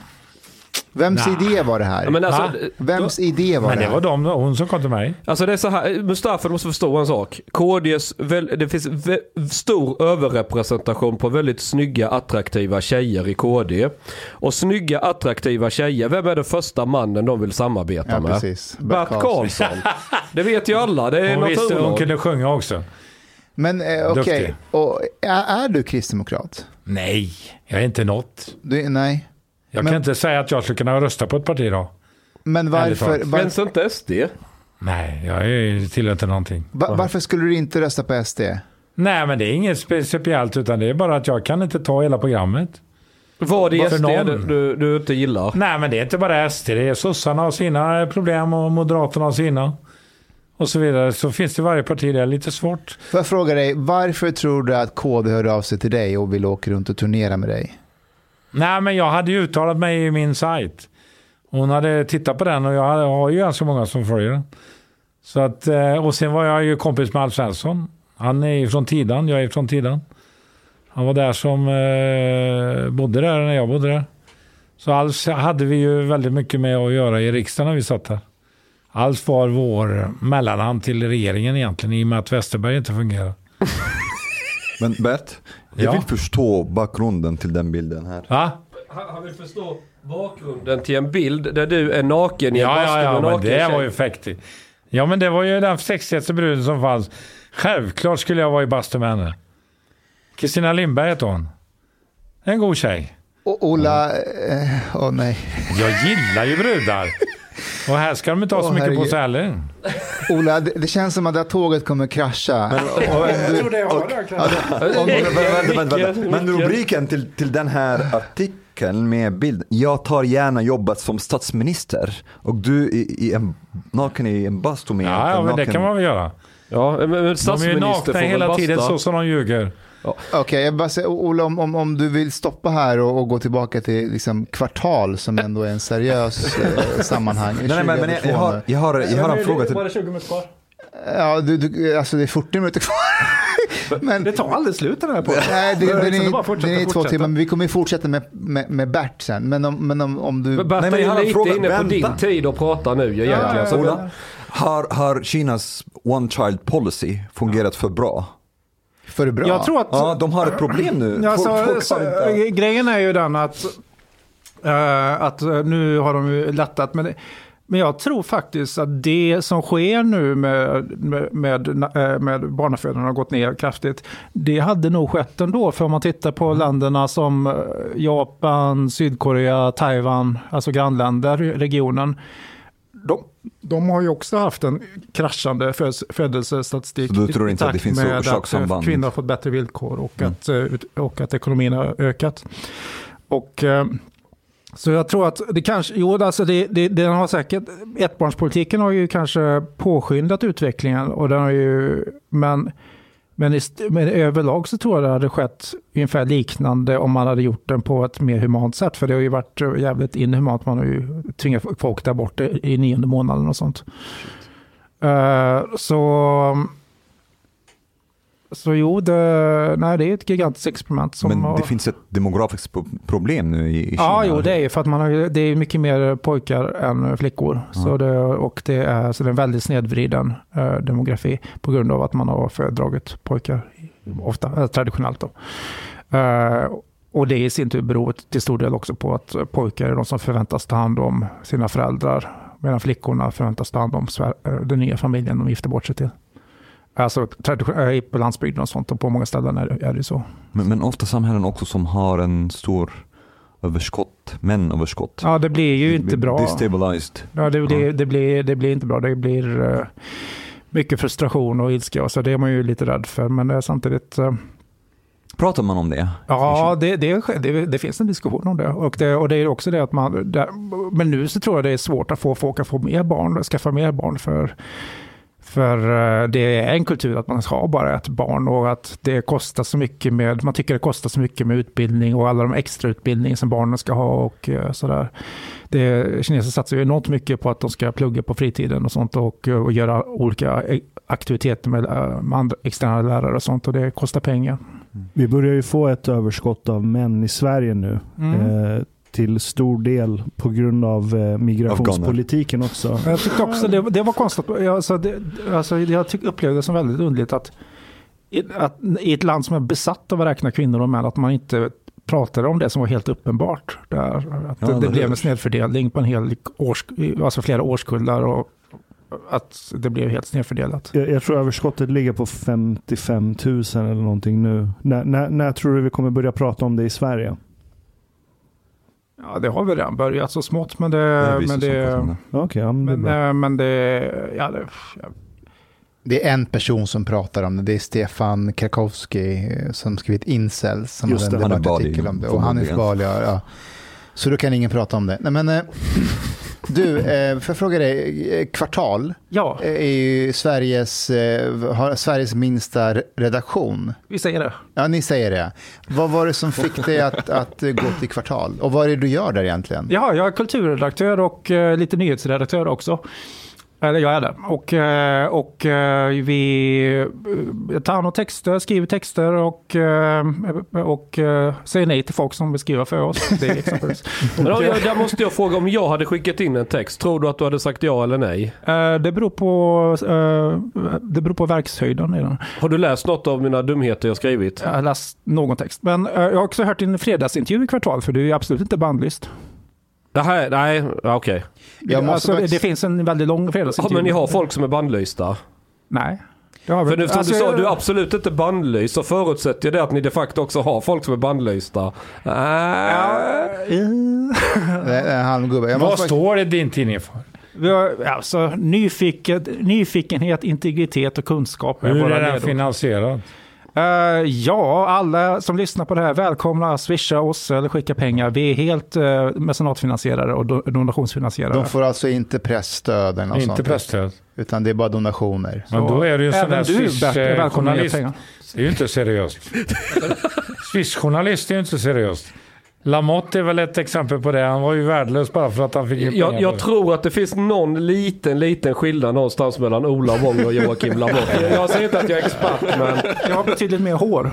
Men du, jag skulle vilja fråga dig om Kina här nu. Tror du att ett annat system skulle klara Kinas befolkning? Ja, faktiskt. Hur, vilket system då? Eh, nej, men jag tror att... eh, jag tror att man skulle kunna hantera någon form av eh, eh med något demokratiskt eh, system. Och jag ser ju att i Taiwan så, det är, Taiwan är ju den gamla, alltså om man tittar, jämför med Afghanistan. 1949 kollapsade en korrupt eh, regim som är stöttad av USA. Mao Zedong åker in i Peking, alltså rebellledaren åker in i Peking på en amerikansk erövrad jeep. och, och utropar en ny kommunistisk stat. Och den återstående av eh, eh, den, den, gamla regimen, de flyr till Taiwan. Har en diktatur där. Och sen så efter 30 år så sker det demokratiska reformer och Taiwan eh, blir en fungerande demokrati och allt det där som man trodde att man pratade om att Kina inte klarar av. Och då säger man, ja men Kina är så stort, men alla länder består av små enheter som man bygger på varandra. Små byggblock som bygger på varandra. Så visst. Men eh, du såg det- ju när de införde demokrati i Ryssland. Det blev ju inte så lyckat. Det blev ju maffian som tog hand om mig istället. Ja, nej, det, hade, det hade säkert varit pro- problem också. Och Indien har också problem. Eh, Brasilien har problem. Men det finns ju... Men att ta en...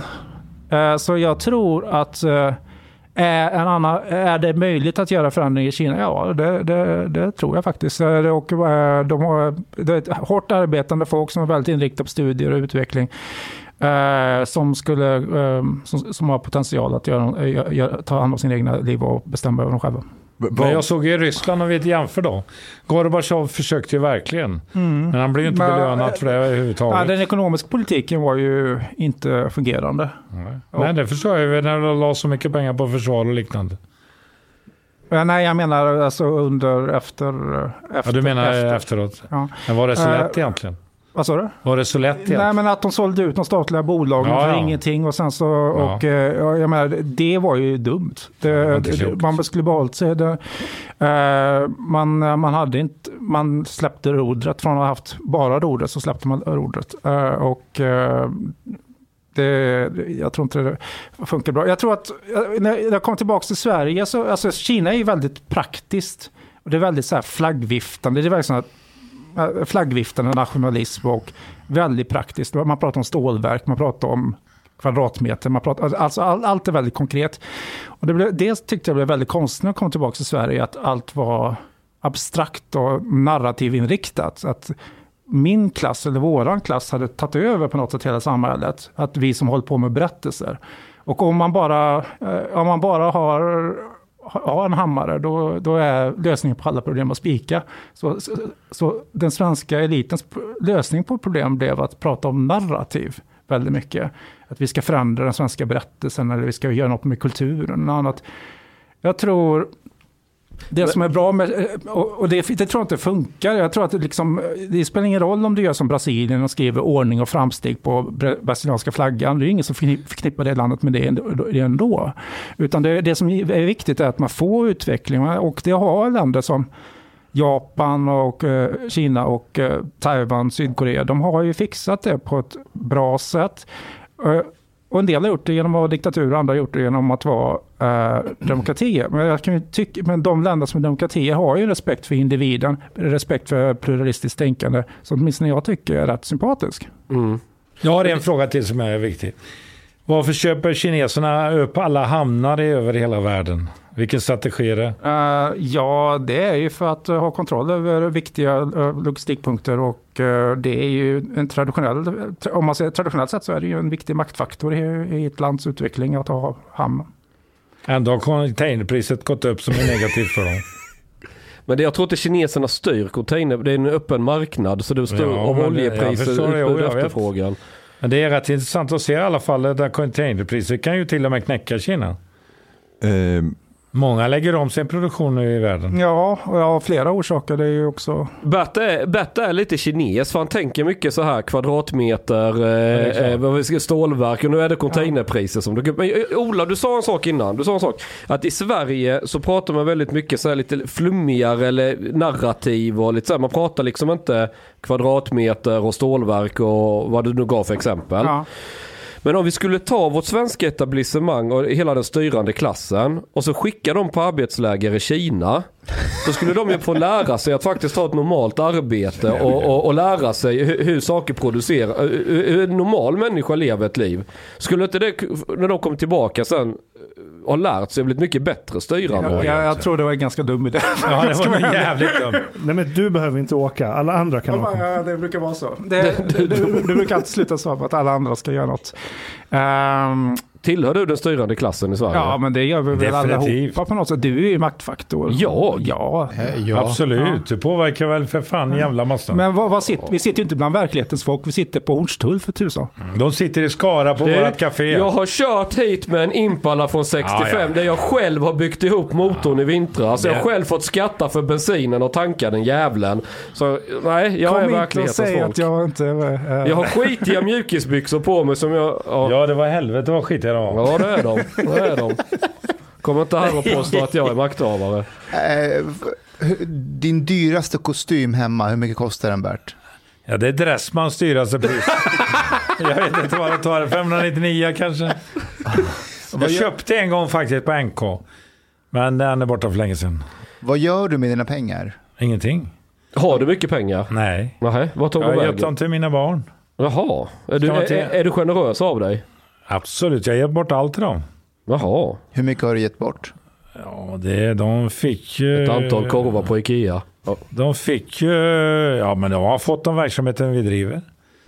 Alltså pratar vi... Bolaget när jag sålde det fick Hur, de hur mycket fick du för Marianne Records? 20, ja 30 ungefär. 30 miljoner. Det var för billigt. Och Skara Sommarland, har du, det har Ja, du men det sålt? fick ju åka till helvete. Det åkte jag dit politiskt. Jaha. De satte åt mig det. Centerpartiet var det. Ola? Nazisterna. Nazist. Okej. Alexander Borg pratar om eller? Nej, jag pratar om eh, bondeförbundet ifrån 36. Det är ett parti med många ansikten kan, kan man konstatera. Eh. Och så är det med många ansikten. Det kan jag säga. Oh, ja. Det vore bra om de representerar de som är valt. De, de som jobbar inom jordbruket. Men de är inte så många längre så nu är det akademiker bara. Och den som vill läsa mer så kan ju läsa Olle Westbergs essä om eh, svenska partiets politiska historier och skelett i garderoben som finns på kvartal.se. Fick du med det? Ja, Är det yes. han som har kört ut det? Olle Westberg? Han, han är en av flera skribenter för oss, ja. Jaha. Har du något otalt med Olle Westberg? Nej, jag... Jag nej, tyckte jag, såg något i blicken. Nej, där. men jag har pratat med några gånger. Jag tycker han har snygg frisyr. Är, är det det enda positiva du kan säga om Olle Westberg? ja, han var bättre än eh, han med fall. Ola, hur ser Kina på Taliban? Kommer de Jo. ha en bra relation med Ja, Taliban? man vill ju ha en fungerande relation där och man vill inte, ha, man vill inte att de eh, försöker hjälpa uigurerna. De är ju, de, jag har ju varit vid gränsen till Afghanistan eh, i Kina. Det är ju, de har ju en gräns där. Och, eh, då, och, det finns, och det är ju precis där, där de muslimska folken bor. Så de vill ju inte att, att talibanerna ska försöka infiltrera och hjälpa till där. Det, det är inte så, för har inte kineserna någon, någon ambition, eller Kina ska jag säga, att, att bygga en järnväg genom det området mot väst? Att man vill ha uh, lugn och ro längs med den så att inte... Jo, jo alltså, det är ju hela utgångspunkten där är ju det här eh, Nya si- Silk Sidenvägsinitiativet. Ja, Alltså, Silk ja, ja, precis. Det går ju, eh, Xi- Xinjiang är ju en, viktig hubb, en vikt, jätteviktig hubb där. Mm. Och det går via Pakistan och sen så vill man säkert ha eh, upp till Afghanistan också. Så man vill ha en fungerande eh, relation där. Ehm, Och, eh, ja, och man har vissa ekonomiska intressen också, lite gruvor och sånt. Ja, det är det som avgör. Jag menar, de gillar ju inte religion. Det gör de inte. Alltså, det, Nej, det är och så då olika tycker jag det är jävligt bli. konstigt att man har- går ihop med någonting som, inte har, som är verkligen styrt av religionen. Ja, fast de är, inte, de, är inte, de är inte allierade, utan men de ska, vill, vill ha en fungerande relation. Och, eh, jag menar, det, det, det är många muslimska länder som, som inte är särskilt solidariska när det gäller andra muslimer som lider. Och, eh, så då, och talibanerna är ju, till skillnad från IS, en, en nationalistisk rörelse till stor del. Så de, eh, så de kanske nöjer sig med att vara inne, i, inne i sitt eh, inne i Så kommer IS och tar över och gör något kalifat över hela jävla området. Men, men ja, det, jag tror många, många kineser gillar inte riktigt det här hurra-ropen från, eh, för att uh, talibanerna tog över från, som har varit i kinesisk media. För man, man, man, eh, man ser med skepsis mot eh, det, det isla- islamistiska och eh, kvinnoförtrycket.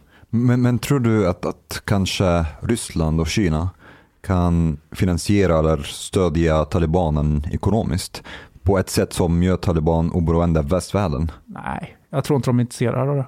Jag tror de är intresserade av att eh, ha, göra investeringar och kanske låna pengar också. Men de, eh, men de kommer nog undvika att eh, ge sig in i, ja, särskilt, jag, jag tror att de, jag tror de kommer inte ha ett intresse av att proppa upp dem på det sättet. Så det, What could possibly go wrong? Proppa upp talibaner ekonomiskt och... Ja, de, de, de har ju, eh, det de hjälper är Nordkorea och det är ju deras gamla allierade sedan, sedan Koreakriget då, då de besegrade, eller slog tillbaka amerikanerna med kinesisk hjälp. Mm. Världspolitiken. Ja, den är ju intressant i dagens läge faktiskt. Men om vi nu tittar på kineserna, varje gång de går in i något land så har de ju baktanke. Venezuela är ett bra exempel. Men de vill Alltså- göra affärer. Ja, visst, men de får ju en hålhake på landet. De, eh, Venezuela hade ju aldrig klarat sig utan att kineserna hade köpt deras olja. Så Fast klara sig Venezuela är väl det första man kan ställa sig frågan. Men det, i Afrika är ju Kina väldigt eh, på också. Absolut. Ja, jag tror svaga att ekonomier. Om de, ska gå in, om de går in militärt tror jag då det sker snarare i Afrika före det sker i Afghanistan. Det hade varit mycket prat om att nu kommer Kina gå in, men jag tror Men att Sydkinesiska sjön är det ju ett jävla liv om också USA är där. Och, havet, ja. ja, ja, varför är det viktigt för Kina? För att man gör anspråk på nästan hela alltet. Eh, och eh, enligt eh, nio ganska vaga streck på kartan som man säger, och så säger man att det här är vårat. Och det betyder ju att och det gör ju de länderna som är där eh, protesterar ju då naturligtvis. Men det är stora fiske och fisketillgångar, det finns potentie- eh, andra potentiella Råvaror. råvaror Ja. och också att man kan då kan hjälpa till att pressa ut USA ur regionen. För det är ju den stora ambitionen att få bort USA ur Asien. Just det. Och, och, och återta sin gamla position som Det är lite som talibanerna också ville också bli av med USA. Alltså det, bägge har ju på sitt sätt besegrat USA. Eh, Kina lyckades besegra en regim som var stöttad av USA. Eh, alltså kommunistpartiet lyckades besegra en, eh, den dåvarande kinesiska regimen med, eh, som var stöttad av USA. Och eh, sen lyckades man stöta tillbaka USA i Korea och sen lyckades man hjälpa vietnameserna besegra USA. Så man har ju ganska bra track record Men där. är- det vi ser nu, är det så att Kina har blivit den nya de facto supermakten och gått om USA? Mm, nej, inte på alla nivåer. Eh, men de har kommit ikapp på eh, ganska mycket och de har, ju de har ju en ekonomisk modell där man stöttar sina bolag, subventionerar, eh, tar, tar över teknik och, och, och tar över och, och döda marknader för, för västländska bolag. Så, och, det, och, och, och också utövar press på dem som har visat sig framgångsrik. Mm. De är grymt, grymt duktiga. Måste jag säga. En gång i tiden så åkte de runt och tittade på konkurrenten och så åkte de med och gjorde, jag gjorde likadant. Men det var inte så bra i början men de lärde sig snabbt att göra lika bra grejer. Ja, det, alltså, det, är ju- det är ju också något som... Det, är ju en, alltså det här med att kopiera och ta, ta in eh, lågkostnadstillverkning och sen så arbeta sig upp, upp sig. Det, de följer ju modell som redan fanns. Med Sydkorea, Taiwan, Japan har gjort samma sak. Ja. Mm, absolut. Men, eh, och, och Kina har förklarat krig mot bitcoin, mer eller mindre, eller hur? Ja, Ja. de, de, de de, lyckas med det. de ut- utvandrar till USA nu, ganska många av de här tr- entreprenörerna. För att eh, fortsätta med den här mining. Eh, också. Jo, men jag har alltid tänkt att uh, det här kommer inte partiet acceptera i längden. För det är en enhet som inte styrs av partiet. Partiet vill styra allt. Och, Och då, de vill ha och de vill kontrollera egen- allt. Ja. Så och och en, en sak som till sin natur inte går att kontrollera som bitcoins. Eh, det kommer de alltid vara skep- skeptiska till tror jag. Men de vill ha deras egen uh, cryptocurrency, eller hur?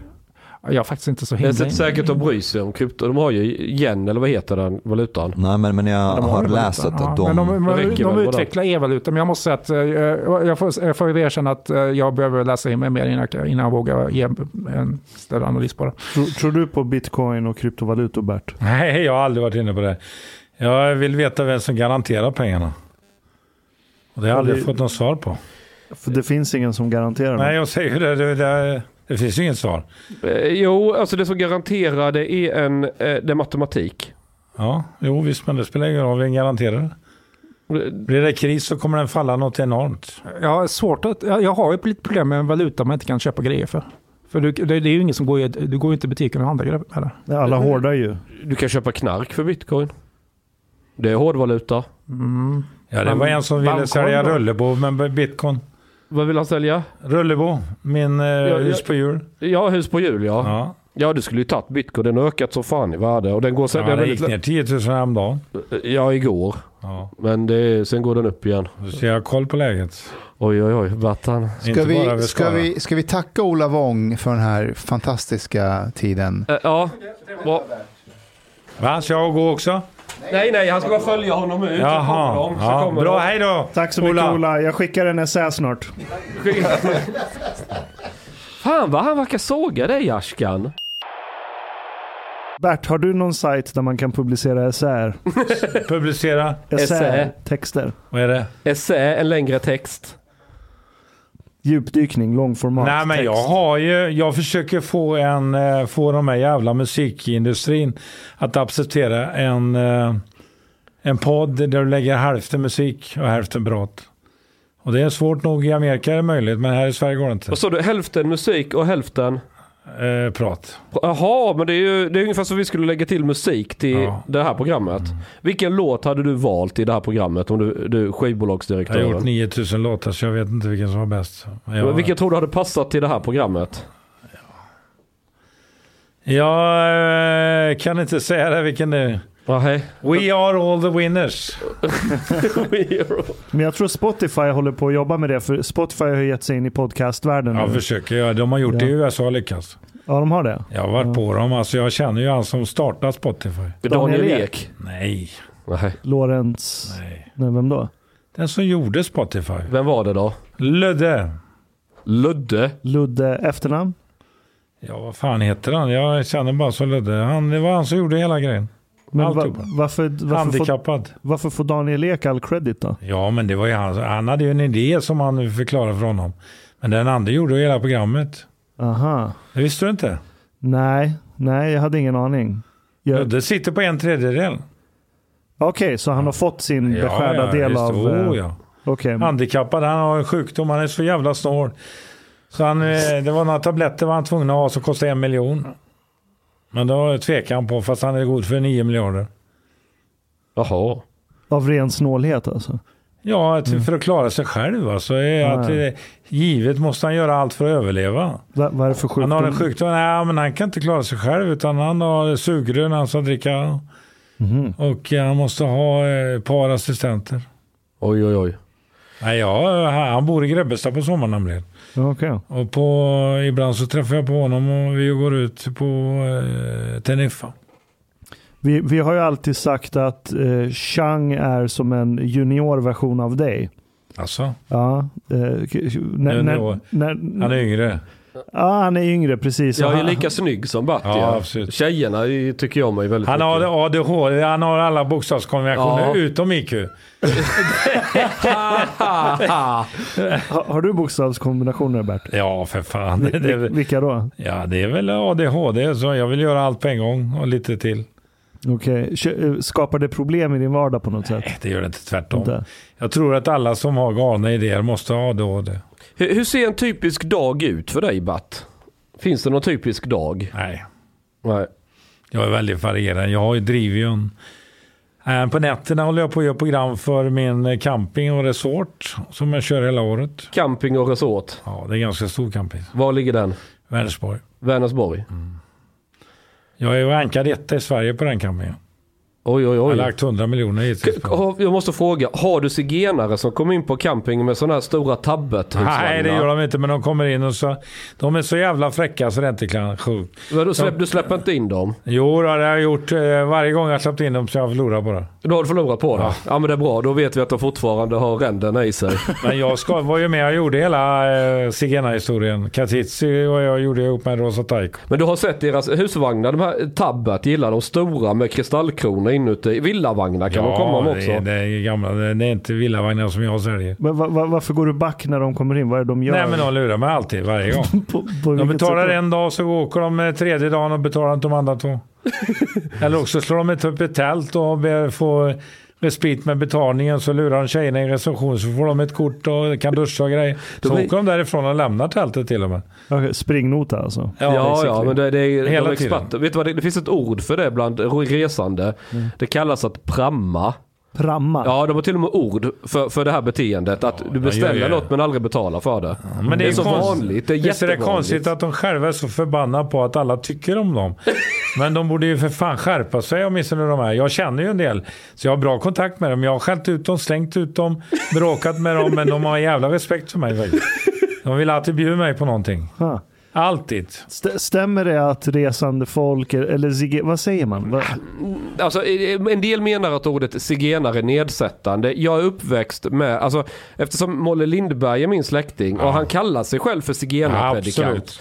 De skäms och för, inte för det. För, för mig är det ordet neutralt. Så, så har jag lärt mig det här Ja. ordet. Men Romer är, rom som de pratar om så jävla mycket. Det anser ju de som kallas för zigenare för förtal. Eh, Ja, de, de tycker nog det är mer nedsättande. För då förknippas de med den här som tigger utanför ICA. Ja, och de i absolut. Sverige skulle aldrig över sin döda kropp nedlåta sig och sitta och tigga Nej. Utanför. Aldrig.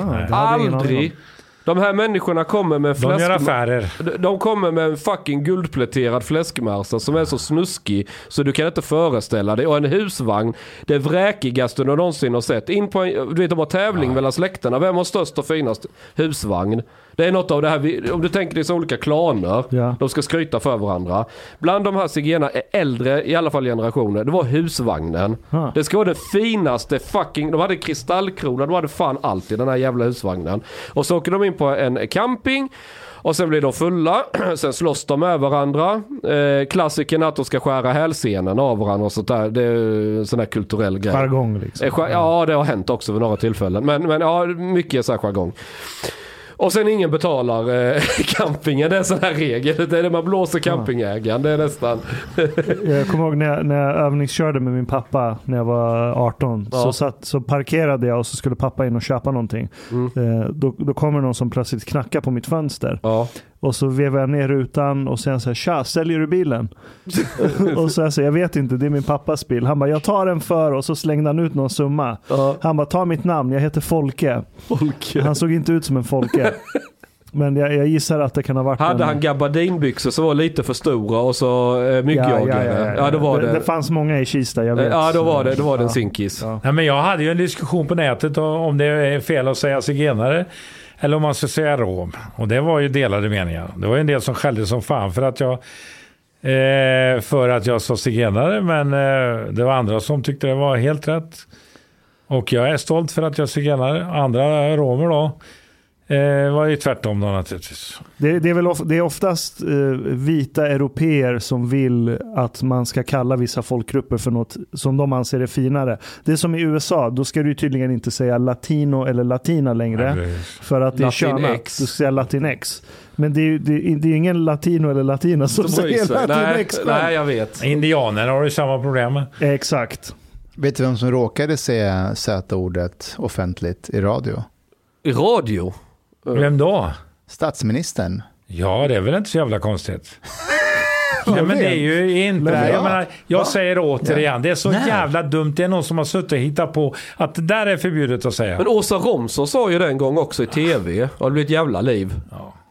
Jag är så trött på dem. Och vilka är det? Det är några som tjänar på att bråka. Ja, Några ja det, är- så är det. Så är det. De, ja, de ja. som bråkar om det, Ja. de vill ju göra karriär på att företräda absolut. någon minoritet och hålla på. För det är många... Här, lyssna. hemma och vi tycker att alla länder har ett ansvar för sina invånare, att man kan leva drägliga liv. Det finns ju stödprogram från, som EU också är med och finansierar i det här fallet för att eh, senare ska få en möjlighet att romerna och senare ska få en möjlighet att, att integreras på ett riktigt sätt i, i sitt land. Och där tycker jag att rumäner behöver ta ett, ett större ansvar. Ja, varför säger han romerna och Därför zigenarna? att han råkade säga fel. Men Nej, han säger egentligen inte fel. Okej. Han, han, han uttrycker sig faktiskt väldigt korrekt där. Därför att romer och zigenare, det är mycket bättre att säga romer och zigenare än att du använder ett ord för hela gruppen. Äh, För att vissa... De är inte en helhet. Nej, vad är för- skillnaden då? Zigenare, det det vi i Sverige kallar pratar om zigenare, det är framförallt de här från Finland som har de här kjolarna som sticker ut, du vet. Det, det, när man snattar i butiken så använder den här kjolen för du kan lägga massa grejer. Eh, Alltså, två platt-tv-apparater var den som fick i där. Eh, Det finns en dom på det. Eh, Det var någon som hade tagit så här 37 cigglimpor eller något. Ja, jag har plockat av kärringar kjolarna som har stått i bara trosor. Du har det? Ja, för fan. Det är, de hade en hund som vaktade dem. Hur mycket hade hon stulit? Jättemycket. Kjolarna var fulla. Ja. Jo men det, det finns många, alltså, sen kan man tycka att detta låter som en skröna. Men jag har... Vi Nej, gjorde, det är ingen skröna. Nej, nej, vi gjorde på nyheter idag. Ashkan sitter helt röd i ansiktet och skrattar. Vi, vi har en artikel på nyheter idag. Eh, om, eh, där vi plockade fram eh, en massa domar. Som handlar just om detta. Och jag ska, jag ska, så, så att det här, är- det här är ingen bullshit utan de har dömts för detta och det finns i förundersökningen beskrivet. Vi ska se här. Jag ska söka. Jag tror att du ska vara med i mitt program i fortsättningen. jag tycker du är fantastisk. Zigenarkjol. Vänta lite ska jag... Uh, uh. Ha, ha- har du något emot zigenare Bert? Ja, så jag gjorde hela deras historia. Katitzi gjorde jag. Så här, Jo, så här, med Rosa Taikon. Så, så här är Och rubriken. Katarina Taikon. Ja, t- ta- Eh, Så, så här är rubriken. Det är en plusartikel. Två tv-apparater eller 56 cigarettlimpor, kolon. Så mycket kan du stjäla med en zigenarkjol. Och sen, eh, eh, hur mycket får man egentligen plats med under Det här är ingressen. Får man plats med under en zigenarkjol? Nyheter idag listar 10 tingsrättsdomar som har det gemensamma att zigenarkjolar används för att stjäla varor i butiker. 27 DVD-filmer, 56 cigarettlimpor eller varför inte två tv-apparater. Skicka den till mig. Ja, ja, jag ska skicka den till dig. Men vi gick igenom alltså domar där man har plockat av dem. Det har dokumenterats, det är ingen bullshit. Ja, men det, nej, nej, jag, jag vet Alltså de är... Alltså, är, alltså jag gjorde Katitsis historia. Du kan gå upp på eh, Medborgarhuset så sitter den på väggen till och med. Där i trappuppgången upp. Det handlar om deras historia. Och det gjorde jag ihop med Rosa Taikon och Katarina Taikon. Taikon, Och Katarina Taikon, ska du veta. Hon var kompis med Palme, men det sista så var hon knäckt på Palme som svek henne. Han hade lovat vissa saker till zigenarna, men höll inte det. För de som inte Så vet. hon dog tack vare att hon var jävligt deprimerad. Eh, ett- ett- För de som inte vet, Taikon är alltså en av de mer kända zigenarsläkterna. Många fanns eh, runt Göteborg. En del av dem heter Magnusson idag.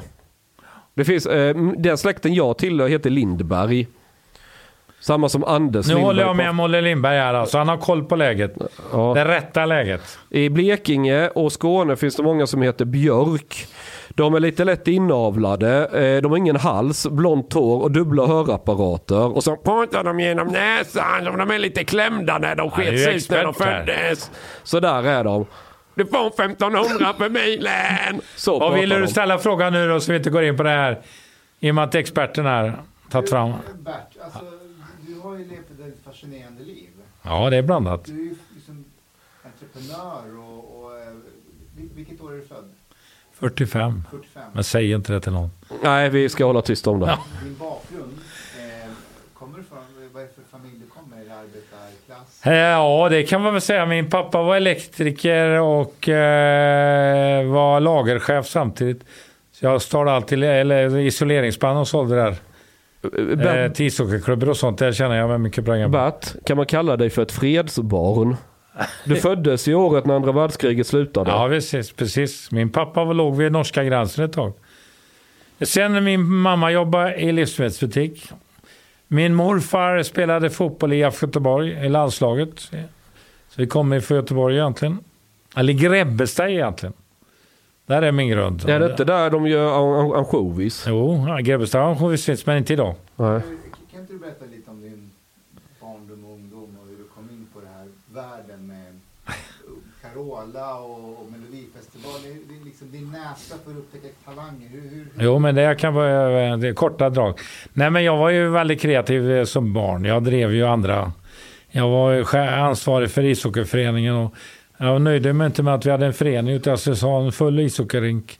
Så jag lärde mig nästan snabbt bli företagare lika mycket. Eh, sen lärde jag mig jobba svart på svarta börsen. Jag eh, var på EM 58 och eh, skulle Er- köpa biljetter, två stycken till två bekanta.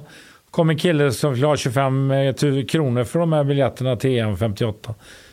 Och eh, jag var beredd att köpa två då, men då kom polisen precis och sa att det var, var priset och de sjönk dem till 8 kronor. Då köpte jag allihopa och sen sålde jag dem. ja, det, var, jä- det var så jävla snabbt utav en 13-åring. Bert, du är Ja. inte säker på att du är lite zigenare själv? Jo, för fan. I det fallet så var jag zigenare. Det var, eh, jo, eh, sen, eh, ja, jag började som företagare när jag var 12 år ungefär.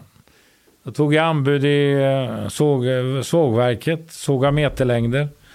Eh, hade då anställda, de var i 7-8 år. Fyra, fem stycken. Så jag var, drev, drev ganska tidigt företag.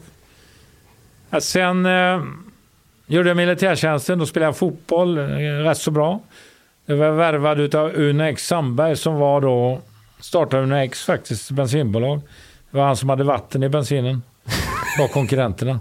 Så konkurrenterna. Och då skulle jag få en bensinstation i Skövde om jag gick till Skövde AIK. Men jag hoppade av där för jag insåg att det var inte så jävla lätt med bensinstationer. Inte i Tidan i alla fall, där jag bodde. Sen så fick jag ta över två, en livsmedelsbutik utav en morbror. Och... Eh, 19. Då hade jag 25 anställda när jag var eh, 19 och ett halvt.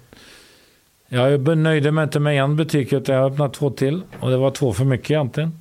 Kom jag händerna på eh, banken så jag var tvungen att sälja. Eh, men under tiden så hade jag fuskat i skivbranschen. Jag hade bokat dansband och fick inget betalt. Insåg snabbt att eh, en kompis till mig som spelade i Sven-Ingvars fick en hit över natt och full spelplan. Det var Svensktoppen som jag skrev in på. Så jag började 68 och spela in skivor. Men jag upptäckte snabbt att dansbanden var för dåliga i studion så jag anlitade de bästa musikerna istället. Jag tog de som blev Abbas musiker. De spelade för mig allihopa. Janne Schaffer och hela gänget. Och eh, gjorde riktiga skivor. På det sättet lyckades jag med dansbanden. Men, Ja. men, men det här, liksom, hur visste du vad bra musik var? Det kan jag inte säga varför jag tyckte jag hade ett öra för. Jag kan se precis vilka som har charm. Jag kan se vilka som har det extra. Men du var väl den enda som, som ville ge ut Eddie Meduza? Nej, han hade flera. Så fort han Men- hade men han var hos Men dig? jag började, ja, ja, Ja. Var, han var hos mig tre gånger. Men det var du som upptäckte honom? Ja, ja visst. Ja. Men han hade ju inga pengar och då skulle han ha förskott. Han var som Taube, han sprang runt också jämt. Han hade aldrig några pengar utan sålde hela tiden. Så var Cornelis Vreeswijk var likadan. Men var det andra som ville ge ut hans snuskigare visor? Nå, det blandades ju. CBS hade ju honom på eh, också spela in hans låtar.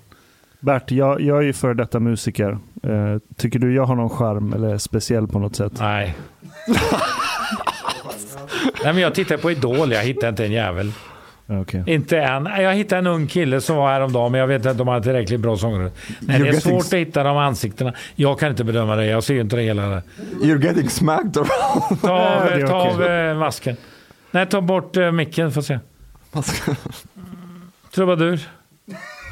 Hej! Det är nice. I Fame Factory? Jag, var ju, jag skrev ju Idol från början. Det gjorde jag 92 redan. Då hette det Schlagerfabriken. Presenterade det för uh, Fredag TV-kanalen. Jag gjorde det ihop med en författare som heter Olof Svedlid. Men fick inte in det. Nej, de var ju, det var för tidigt. 95 kom den första dokusåpan i Sverige. Och det var eh, Robinson. Och det var ju svårt nog. De skulle lägga ner det efter några program. Det var en tjej som köpte det för 8000 kronor. Hon fastnade för mitt program i det två år senare. Så jag gjorde den första dokusåpan i Sverige. Eh, svenskproducerad som heter Friends på turné. Dansband som började i garage. Skulle vinna Melodifestivalen. Och gjorde det naturligtvis. Varför jag kom in på Melodifestivalen det var ju för att Stickan var ju min mentor. Och min konkurrent. Och min eh, ja, samarbetspartner. Jag hade ju ABBA i två år också. När han ledsnade på ABBA så, så eh, fick jag ta över hela katalogen och ge ut. Men han ville alltså köpa katalogen. Och det ville inte jag då, för den gick inte så bra då när det var på kassett. Sen kom ju eh, sedan 2000... Ja, eh, 88, vi ska se vad var det, 88 till 90 hade jag. 92 kom sedan den svarta som blev succén. Och då hade ju Universal köpt alltihopa för under, ja, 150 miljoner tror jag. Och, eh, och de blev ju alldeles sams, du vet, Stickan och killarna. Det är ju därför han startade eh, det här priset också. Och de har ju aldrig gått där. Känner du en Ove Sandström? Ja, ja, ja. Du gör det? Hur, hur känner du honom? mycket väl. Han gjorde alla kläder. Ja, ja jag vet. Han, han, Ja. han var lärare på mitt Ja, jag gymnasium. vet, jag vet. Jag kan allt om Ove. Jag, hade ju, jag lånade ju en massa kläder av honom till eh, mitt museum. Okej. Jag hade mycket kontakt med henne ett tag där. För jag, jag gick på ett gymnasium som hade en sån naturbrukarlinje. Ja, vet, jag vet, så han var ju djurexpert jag och grejer. Han var, han var min handledare när jag gjorde mitt Mycket projektarbete. grym kille. Ja, han är fantastisk. God kille också. Men jag, jag, jag, har, jag har inte haft någon kontakt med honom sedan gymnasietiden. Vet, vet du vad han gör idag? Ja, han håller på nästan med samma saker. Han gör det? Men design mer. Okej. Nej, det var när jag jobbat med de andra. Stickan var ju en av de närmaste jag hade. Han var ju från samma område som jag. Så han var ju min förebild och min mentor. Hans enda problem var ju spriten. Det var ju det han eh, förlorade på. Det var ju aldrig en gång jag var där uppe utan han skulle bjuda på whisky. Men okej, så, så i- innan du började spela in dansband, F- Fanns inte den kulturen Jo då, den fanns, men inte i den formen som jag hade. Okej. De fanns på singlar och lite sånt. De hade aldrig lyckats sälja LP-skivor innan. Var det för att produktionen var dålig eller för De var att för musikerna dåliga var dåliga? produktioner och de gjorde inte rätt låtar. Som jag, jag fick ju upp mina på Svensktoppen hela tiden. Jag är ju den som har haft flest låtar på Svensktoppen. Jag har haft en eh, par 300. Jag har vunnit Melodifestivalen 18 gånger. Ingen är i närheten. Har du vunnit Melodifestivalen? Med mina artister ja. Jävlar. Och med mina artister så var det ju, jag tog ju fram låtar och allting. Skrev du musik och text? Nej, nej, nej. Jag jobbade med de bästa bara. Jag tog fram de bästa låtskrivarna. Och det är de som är fortfarande aktuella. Så att jag skapade ett landslag utav låtskrivare kan man säga. Ett landslag av låtskrivare. Mm. Hur länge har den varit urkopplad? Jag vet inte. Ja, så att... Eh, nej men det var ju... Sickan var min förebild. Och samarbetspartner. Var så det började. Sen blev vi tävling, tävlade vi mot varandra. Och dansband lyckades han aldrig göra utan han gjorde andra artister. Vil- Vilka gjorde han då? Nej men han gjorde ABBA och Ted Gärdestad och allt sånt där. Just det. Har du, eh, om man säger så här, vad har du tjänat dina pengar mest? Är det musikbranschen eller? Jag hade ett skö- 30 procent utav totala marknaden. Var tredje skiva såldes utav mig. Vad var det som gjorde att du lämnade det och började en helt annan bana Men det med? började ju på att det började ju gå... eh, Nedladdningen kom ju. Jag var ju den som la ner Pirate Bay. Som la ner Paris. Ja. Var du... Ja, ja. Det var, jag hade ett eh, talkshow i TV8. Och eh, jag lurade in en av killarna där eh, i tv-programmet. Från- vilken från av dem? Pirate. Kommer du ihåg Va? vilken det var? Han är från Falköping. Är det han som satt inne Ja. sen? För, Go- Gott- Gottfrid Svartholm Svartholm Varg. Han erkände ju alltihopa varför de startade Pirate. Och det var ju att de snodde artisternas musik för att skapa ett eh, politiskt parti helt enkelt. De startade det också. Piratpartiet ja. Ja, visst. Och alla politiker gick på det för det var jättebra att alla fick gratis musik. Men de snodde ju all musik. Men tack vare det här tv-programmet vi gjorde, han var med också, eh, skådespelaren där, eh, fan heter han? Eh, han som är Solsidan. Jaha, Fe- Felix Herngren. Felix ja. Han var, ju- gick ju taket då när han fick reda på. Så, han- och den här killen satt och erkände i tv. Jag hade ett program som gick på TV8 då. Ett, eh, intervju. Dominika var med mig mycket. Eh, jag körde det där med bra tittarsiffror. Vi gjorde direktsändning från Berns då. Ja, var det, du, du var ju, du var roast på Berns också. Ja, jajamän. Där var du ju med en gång. Det var häftigt. Ja. ja, ja, för jag vet, jag såg roasten av dig. Ja, det var roligt. Petra Mede hon var ju så förbannad så hon kastade vatten två gånger mig. Ja, för jag kommer ihåg att äh, det, de, det var någon som sa någonting om Naziguldet undrar ni? Marianne Records Ja, säger ja. jag. Ja, så här, du vet. Jo, men Bettner sa ju det här om, om eh, koncentrationsläget. Det hade jag ju på Sommarland. det var ju då jag sa att eh, ja, ja, du ska inte prata skit om det. För jag hade en kompis som eh, hade problem med det. Han ramlade ner för vakttornet. Jag, jag, jag, jag är lite ledsen att du har, eh, inte gillar Pirate Bay. Va? Jag, jag blev lite ledsen när jag hörde att du inte tyckte om Pirate Bay. Pirate Bay skapades ju av en högerextremist kille som ärvde pengar från Wasabröd.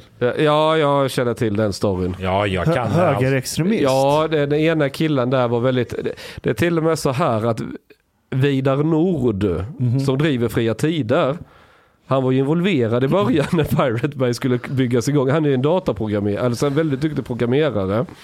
Så ja, det finns en väldigt tydlig koppling där och Knäckebrödskalle som har Vasabröd var ju med tidigt och finansierade. Jag tror, jag tror han har varit med i, det var diskuterades om att han var med i faggorna bakom Fria Tider. Fan, du är ju grym Men alltså. han, han var framförallt med när det var Pirate Bay. Så jag, det. jag gjorde ju min musikkarriär tack vare Pirate Bay. Ja, men det är väl inget fel i sig. Ashkan, hade det inte varit för svenska högerextremister så skulle inte du kunna göra karriär i det här landet. Du Nej, ser. till- I och för sig, det var mest Napster. Men, Napster, men okej, Pirate okej, Bay okej. hjälpte. Jo, men så var det. Jag såg till att det lades ner efter det. Det blev ett jävla liv då. Då började ju folk förstå att det kanske inte var det syftet som att sälja billig musik eller ge bort musiken. Fast de, fast de som laddar ner mycket är också nördarna som går och köper musiken Ja. IRL. Så det tar ju inga intäkter från er egentligen. Ja, men det var ju fel princip. Alltså, det var ju då Spotify kom in i bilden. Och det Nej, min... de kom in långt senare. Ja, det vet jag att de kom långt in. Ja, men de hade ju tankarna då. Spotify Jaha. släpptes väl 2007? Ja. Men det var mycket tidigare som de hade tankarna. Jag får fundera på att, vad kommer nästa stora företagsidé bli tror du? Ja, det är svårt att säga. Har du någon idé om någon bransch eller något? Nej. Det är bostadsbranschen håller jag på med nu. Just det, dina... Nej, inte bara det utan även andra. Alltså. Bygga billiga bostäder så vi hyrar ut till bra pris. Överallt. Va, hur stora bostäder bygger du? Ja, den, min kompa, den jag, jag kommer jobba ihop med, han har byggt eh, 1500 i Göteborg nu. Så att... Hur många Eh, kvadratmeter är de på? 17. 17 kvadrat. Är det studentlägenheter eller? Ja, motsvarande kan man säga. Volvo hyr Jag vet husvagnar som är större än 17 Ja, kvadrat. jag och mina Röllebo är 48. 53. Jag köpte en tomt nu nämligen så jag funderar på hur man ska ställa jag säljer en Röllebo till dig. det. Ska du göra det? Det Vad ska, du ha för, vad ska du ha för rullebo? Nej, de ligger på 795 ungefär. 795 000. 48 kvadrat. Fullt inredda. Och- Vet att jag pratade med en vän som eh, sa att berättade för honom att Bert skulle komma till podden. Ja. Och, och, då sa han så här, kommer Chang vara där? Ja, sa jag. Då sa han så här, då slog han vad med mig om att ni två skulle börja göra affärer med varandra under podden. Ja, men han är ju dum i huvudet om man inte tar... Du får ju titta på kvalitet. Och Jag uppfattar dig som jävligt smart alltså. Jag tar tillbaka det här med IQn. Du, du, bokstavskombinationerna du. har du, men inte det, det, det, här med att försöka flotta sig till och göra en affär, den har jag varit med om innan Bert. Så enkelt är det inte. Nej, det är det inte, men du får titta på kvaliteten. Du, det är arga snickaren som har gjort all design. Ja, Anders Övergård. Han är jävligt noga. Han granskar andra. nu känner han här Och att vet det du vem det var som körde Nu- igenom 30 kvadrat då? Det var jag som gjorde det ihop med arga snickaren. Nu, nu är det säljar-Bert igång. Ja. Vet du vad jag hörde? Det finns en skröna om dig. Nej, var Jo det. men lyssna nu. Jag vet vilken det är. Sardinerna. Ja, Ja, jag måste berätta den. den. Jag måste Ta. berätta den. Det var. Bert hade en anställd som, eh, Bert hade köpt in ett jättelager med konservburkar med sardiner. Och så var det en anställd som kom till Bert och så hade han öppnat en burk och luktat på och sa det här, det här går ju fan inte att äta. Så säger Bert att de är inte till för att ätas, de är till för att säljas. Men det var så här att jag sålde till KF. De här partiet. Och KF ringer dagen efter och säger vi kan, det går inte att äta dem. Äta så ni ska sälja dem. Det har jag gjort. det är sant. Men det var här Chaparral. Det var ju också en Big förebild. Bengt. Men du, den här liksom säljarauran du har, vad, vad, vad, vad kommer det här ifrån? Jag vet inte. Jag, Mina föräldrar ifrågasatte allt. De var skiträdda för allt. Biskopen och polisen. Och... Men det, det är så här, eh, det finns en äldre generation i Sverige. Jag hade en annan släkting, Arvid Lindberg. Han var ökänd för han hade en plånbo, eh, plånbok som ett dragspel. Han öppnade den så låg tusenlapparna där. Han var mycket på eh, eh, hästma- alltså Kiviks marknad och andra sådana. Nässjö hängde de mycket också. Och då handlade man mycket kontant där och då. Och det var lite showbusiness runt det. Kiviks marknad, det var ju trollkarlar och nakendansöser och allting. Ja, jag har varit där. Du, såklart att du har. Ja. Och, och så betalade man en 50-öring för att komma in i tältet eller vad man nu betalade och så fick man se det här ju. Så det, det var mycket showbusiness runt det. Och på den här tiden så fanns det många entreprenörer. Det, det var mycket handlartag. Det var en annan kultur. Men jag tog det i hand på något så var affären klar. Du, skulle, du, behöv, du, du skrev aldrig kon, köpekontrakt på något. Utan ett handslag var ett handslag. Och skulle inte du få upp... Även om du kommer på i efterhand att det här var en dålig affär så genomförde du den ändå. För skulle du inte göra det då sabbas ditt rykte och då kan du inte göra affär med någon längre. Så funkade det. Och då, då hade ju en annan jävel, Big Bengt, det var han som grundade High Chaparral eh, eh, utanför Värnamo i skogen där.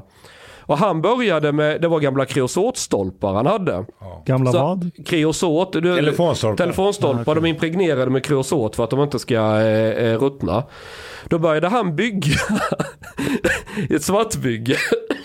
Ja, inget var tillåtet. Eh, Allt var svartbygge. Ja. Och så började han bygga då eh, som vilda västernpark. Han var mycket i USA och hämtade järnvägslok och vagnar och räls och skit och grejer. Och maskiner, maskiner alltså svarvar. frä- det- Han köpte allt. I, idag finns det något i det området som kallas, man pratar mycket om Gnosjö, Gnosjöandan. Det var han som skapade Eh, det. Ja, exakt. För åker du i den området de har bara skogen där. Det, det fatt, traditionellt var Småland väldigt fattigt. Det absolut fattigaste var i och för sig sydöstra Småland. Är det därför alla smålänningar är snåla? Nej, Ja, Ja, bland annat. mycket. Det finns kulturellt. Men i, i, runt Gnosjö, så det, det Big Bengt gjorde som var jävligt smart, det var att någon ville börja tillverka något, lite legotillverkning i garaget. Ni vet som Apple började i garaget. Ja. Då kunde du gå till Big Bengt och så kunde du komma överens om en svarv, eller en fräs, eller vad det nu var för någonting. Och så sa Big att ja jag ska ha 20 000 för den. Men du får betala av den över tid. Du behöver inte ha alla pengarna nu. Sätt igång och börja jobba med maskinen, få dina intäkter och så betar du av den till Big Bengt. Ja, det var många som kom igång så. Idag så har de ju tusentals anställda. Så det kryllar av tillverkande, legotillverkande industri. Runt Värnamo, runt Gnosjö, Gislaved och alla de här hålorna runt om. Ja, det är Big Bengt det startar väldigt mycket med. Det är så när Annie Lööf pratar om den här kulturen i Värnamo och drivkraft och allting. Det, det, det är ju Big Bengt väldigt. Och han hatade EU, han hatade myndigheter. Moms eh, hade han inte gått med i det systemet. Han skattefuskar så allt var skatt. Alltså han betalar ju aldrig skatt. Är Annie Lööf också stöpt i den andan? Ja, absolut. Eh, Nej, för hon har nog aldrig haft ett riktigt jobb i sitt liv. Hon saknar den här praktiska. Jag har aldrig haft något. Eh, Så jag tror inte hon, alltså, de här gubbarna var väldigt speciella och det, det är mycket där jag har hämtat min ideologi ifrån när jag säger att jag är libertarian. För de var liksom, det är ingen jävla stat bestämmer över mig. Jag sköter mitt eh, eh, och, och man kräver inget av samhället heller. Utan det är lite det här Texas cowboy mentaliteten kan man säga fast i Småland. Det närmaste jag kan beskriva det med. Bert, om du skulle beskriva dig själv i, alltså, ideologiskt eller politiskt, vad är du? Är det, Socialmoderat. Socialdemokrat. vad fan är socialmoderat? Det är något mitt emellan Socialdemokraterna och Moderaterna. Så säg någonting med sossarna som är bra om, det om igen. en, Nej, om men en de har moderat. väl värnat om de sämst ställda. Det går ju inte att komma ifrån. Det har du faktiskt helt rätt i. Va? Det har du faktiskt helt rätt i. Ja, ja, för fan. Det går inte aldrig komma ifrån. Och eh, tyvärr så har de väl fastnat i en akademikerform mer. Det är väldigt få. Jag tyckte Juholt var bland det bästa för Socialdemokraterna. Älskar ideologiskt. Va? Jag älskar Juholt. Ja, men jag tycker han var den som var ideologiskt rätt. Han erkände ju något som inte var fel ens en gång. Det var ju det som var problemet. Och eh, Vad var det- vad var buffel nummer erkände? ett som jag satt i riksdagen med, det var ju Göran Persson. Men han var duktig. Det var han som tyckte Mona Sahlin inte, intelligensen kanske inte var den bästa där. Det var inte hans, hennes starka sida. Du har väl hört när hon kom till Arbetsförmedlingen va? Vem? Mona Sahlin? Mona Sahlin, första gången i livet. Finns det här jobb här idag? Ja, så Arbetsförmedlingen har fått in en kanonjobb, en miljon i lön. Ja, men vad skojar med mig så? Det var ju du som började. Jag orkar inte. Det var likadant statsminister, du vet. Han hjälpte en gammal dam över på ett övergångsställe. Så kom han över med kärringen i, i behåll. Och då ville han ju vara lite snäll. Då sa han, jag hoppas att du ställer upp på mig i nästa val. Du, det är inte fel på huvudet, det är benen det är problem med.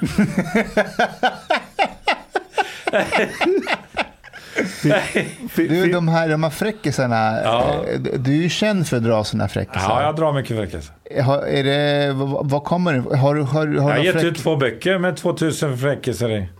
2000? Ja. Har du kommit på några själv? Nej, jag har ju fått eh, tagit in ifrån radiokanaler och Glenn Hysén har jag ju intervjuat hundra gånger. Han är, de är så långa. Alltså. Eh, Innan jag glömmer, jag ska hälsa från en av mina elkunder som ringde precis. Ja, vad bra. Ja, han, Ja, han, det har jag också kommit på det här kundkrav. har du kommit på det? Ja. Varför jag sa ju det till Men dig. varför startar du inget Nej elbolag? men det var ju det jag gjorde med TV4 skulle jag gjort det. Men de hoppade ju av. eh, Då kunde du väl gjort det själv? Ja, nej, men investerarna. Vi skulle gjort det i TV4. Eh, hitta de här olika grejerna, uppfinningar. Så skulle vi presentera det här för kunderna att de fick köpa in sig i de här. Via TV. Så, Och som, och som vanligt är det en jävla zigenare som tar idén och tjänar pengarna Är det istället. zigenare? Ja, Jag är ju halvzigenare. Nej.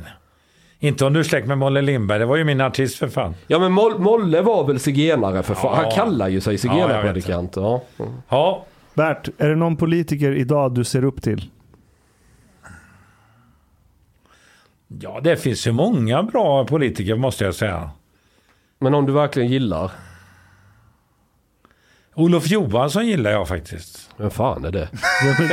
Centern tidigare. Jaha. Han hoppade av för att de byggde bron. Det var ju- Kö- vilken han- bro till Köpenhamn? Ja. Varför det? Nej men han tyckte inte om den och han hade ju fel men det är en annan sak men han stod för det. Och honom gillar du? Nej men jag gillar han alltså för att han stod för någonting. Det gör ju inte de flesta. Alltså, motstånd mot bron, det stod Nej men sen tycker jag gillar Göran Persson alltså. Göran Persson. Ja det gjorde jag faktiskt. Vad var det bästa med Göran Persson? Va? Vad, vad var Nej det men han sa ju många sanningar. som vad? Om både Margot Wallström och, eh, och Mona Sahlin. Han sa ju att intelligens är inte deras stora ämne. Du gillar alltså Göran Persson för att han sa de här sakerna om... Nej, nej, nej, nej, men jag gillar hans rättframma grej. Han hade ju lite rätt när det gäller Mona Sahlin. Hon klarade inte sin egen ekonomi och skulle hon bli statsminister så hade det gått åt helvete totalt. Skulle du röstat Men däremot så gillar jag henne som privat. Mona, Ja. har du träffat henne? Men jag satt i riksdagen ihop med henne Ja, just det. i tre år. Men har ni träffats utanför riksdagen någon gång? Ja, oh ja, vi var i badkar en gång hon och jag. Vänta lite nu, vänta lite. Bert Karlsson och Mona Sahlin har, har badat badkar ihop. Ja, vi var inte i verkligheten men tidningen framställde det så. Jaha. Våra ansikten var det. Vad var det som hände då? I... Ja, det var då, hon stämde ju den här tidningen och fick 75 000 i skadestånd. Jag gjorde ju inte det. Nej, för... Nej, men jag, de kom med några thailändska. Lite invandring måste man tåla. Som skulle vara med i badkaret också. Alltså thailändsk. Du Ja. och Mona Sahlin har thailändsk skog. Nej, nej, nej, men hon var med där också. Jaha. Och eh, Ia var med också. Ja. Han hade världens stånd. Hade han det? Nej, de hade ju lyckats få en sån. Det var ju fejkade ansikten med oss. Jaha, ja. Ja. Men du har badat badkar med många tjejer? Nej, det har jag inte gjort faktiskt. Eh, Men bastubilden? Ja, men det var ju, det var ju fejk alltihopa. Vadå, ni satt väl där på riktigt? Ja, det gjorde vi. Ja, då Vad var det väl inte fejk? Ja. Va? Vad tyckte din fru om det? Nej, hon hade inget emot det. Hon har ju stått ut med mig så många år. Hur länge har ni varit gifta? 55. Jag har varit ihop med samma skata i 55 år och slipper man fågelinfluensan. man blir immun. Men hon säger å andra sidan att hon har släppt svininfluensan, sa man själv. Hon slipper svininfluensa. Men har, har du haft någon älskarinna någon gång? Det kommer jag inte svara på. Jaha, så det har han alltså? Det, jaha, det ser man. Jag hoppas inte din Vet, fru vet din lyssnar fru då. om det? Va? Vet din fru om det? Ja, hon har alla vetat om allt vad jag har gjort. Oj, oj, oj. Nej, men det har inte varit så farligt. Jag har varit varit- rätt skötsam. Ja. Du, du verkar vara en lojal person. Ja, det är jag allt för lojal igen. Har du, har du blåst någon i affärer? Nej, tvärtom, de har blåst mig. Men sardinerna då? Ja, men det var, det var inte sant. Det var High Chaparral. Vilka, var vilka, vem, vem, kan du säga någon som har blåst dig så mycket? Ja, han hette Bo Dockered. Det var 200 miljoner bara. På vad då? då? Nej, men han eh, politiskt så satt han satt ju i Centerpartiet, LRF, i travet. Eh, och han satt eh, och styrde banken som jag hade. Han sa upp mina banklån för att inte jag accepterade hans villkor. Att jag skulle stötta LRF.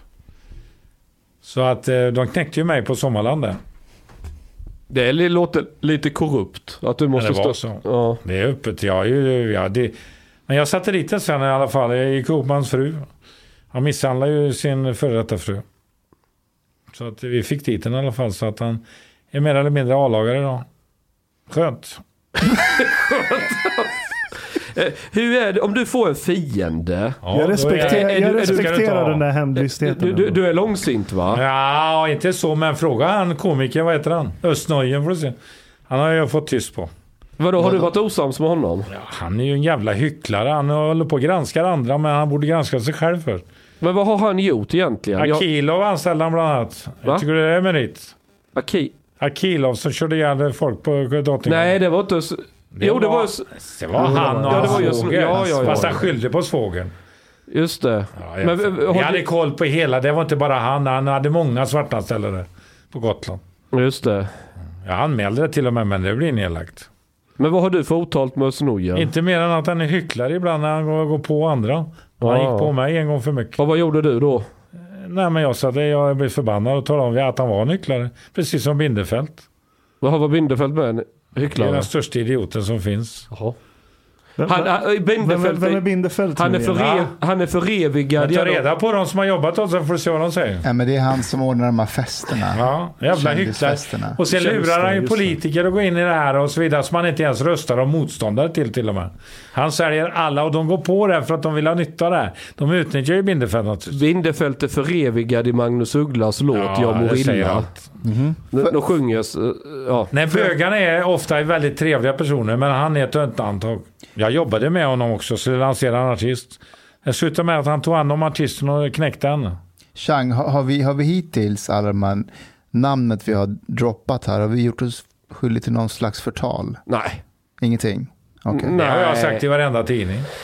Nej, det skulle jag Bert, inte du, säga. Alltså, du, du är ju inte med i offentligheten på samma sätt som du var en gång. Men jag avstår ju för mycket, du vet. Jag kan inte vara med i allting. De ringer om det ena och andra.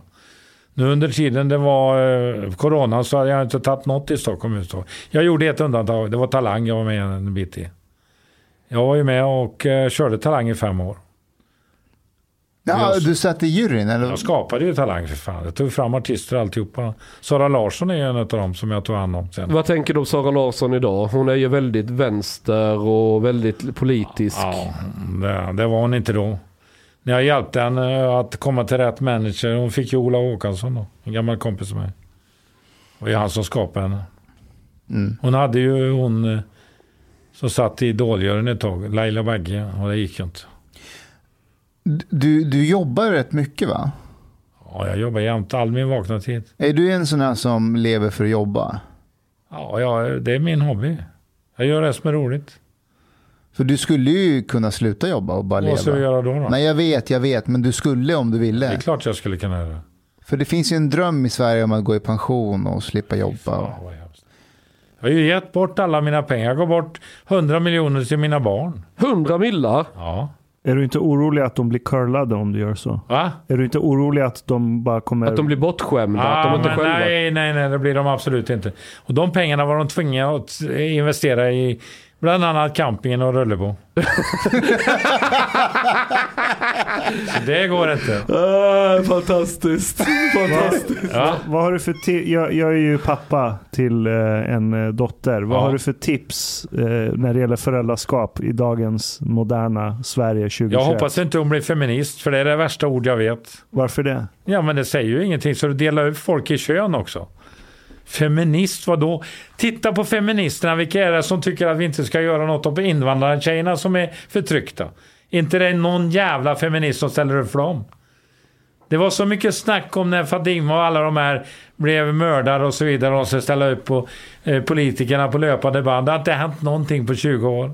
Men det har väl snarare blivit De värre. köns, ja, mycket värre. De kan gifta dem vid 10-12 år. De låter det ske i Sverige. De skickar ut barnen ifrån Sverige för att gifta sig. Ja, det är fy fan vad hemskt. Och ingen av de här jävlarna som säger att de är feminister, Vänsterpartiet och Miljöpartiet och så vidare, eh, har någonsin sagt, tagit upp de här frågorna. Det, det är en som gjorde det, Amineh Kakabaveh från Vänsterpartiet. Men Ja. hon blev ju utfryst. Ja, det är klart det blir. Går du emot de andra det är direkt. Så fungerar ju. Vad- Fråga Juholt får du se.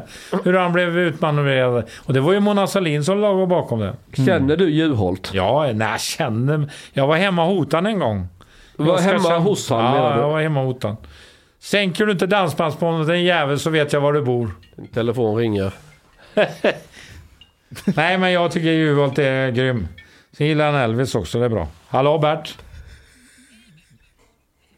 Anna Shimoda, Anna Shimoda, jag sitter precis i sändning här. Jag ringer dig när jag är klar sen. Så ska jag förklara mitt hälsoläge. Hej då. Vem, vem var det där? Shimoda. Shimoda. Jobbar på Aftonbladet. Varför då? då? Ja, Varför ringer hon dig? Ja, hon ska göra en intervju om min uh, hälsa. Har du problem med hälsan? Nej, jag har bara åtgärdat en del. Åtgärdat som vadå? Nej, jag fick höga sockervärden. Då började jag äta, sluta med godis och äter bara frukt. Varför vet hon det Frukta i där? socker. Varför vet hon det? Hon på Aftonbladet? Det vet jag fan. De får reda på allt utom mig. Släpper jag mig någonstans så får de reda på det. Det är så, om, om, om, om, om Bart släpper en face i Göteborg, tar det fem sekunder så luktar det hos Schibsted i Stockholm. Ja, för fan. Har du en bra relation till journalister idag, Bert? Ja, ganska bra. Men du kan En skälla del på... skäller jag ut dem. En del skäller du ut. En del tycker jag är ytliga jävla se och hör-journalister. En del är riktiga journalister. Kan du säga några som är riktiga journalister som du... Ja, Janne Josefsson som är en nära kamrat till mig. Mm. Kanon. Han Det jobbar ju inte. Aschberg gillar jag. Både hans bror Rickard Aschberg och, och eh, den andra. Nej men jag är ju många andra också. Jag är han eh, på eh, Expressen som skriver om politik. Svensson. Ja, Niklas Svensson. Nej det finns många. Men det finns många idioter också. Neurath var ju en sån också. Hon hade ju skrivit artikeln innan hon kom till mig. Jag förstår inte varför hon åker massa mil och intervjuar mig när hon redan är klar. Du, eh, har, har journalistiken förändrats på något sätt? Ytlig. Vad sa du? Ytlig. Se och hör. Den har blivit Okej. ytlig. Okej. Titta på Expressen vad de skriver om. Det är ju bara kända, hur mycket tjänar de och vad, vad jag träffat och Lotta Engberg som jag då fixar kille till. eh, Den här, vad heter han, soldoktorn.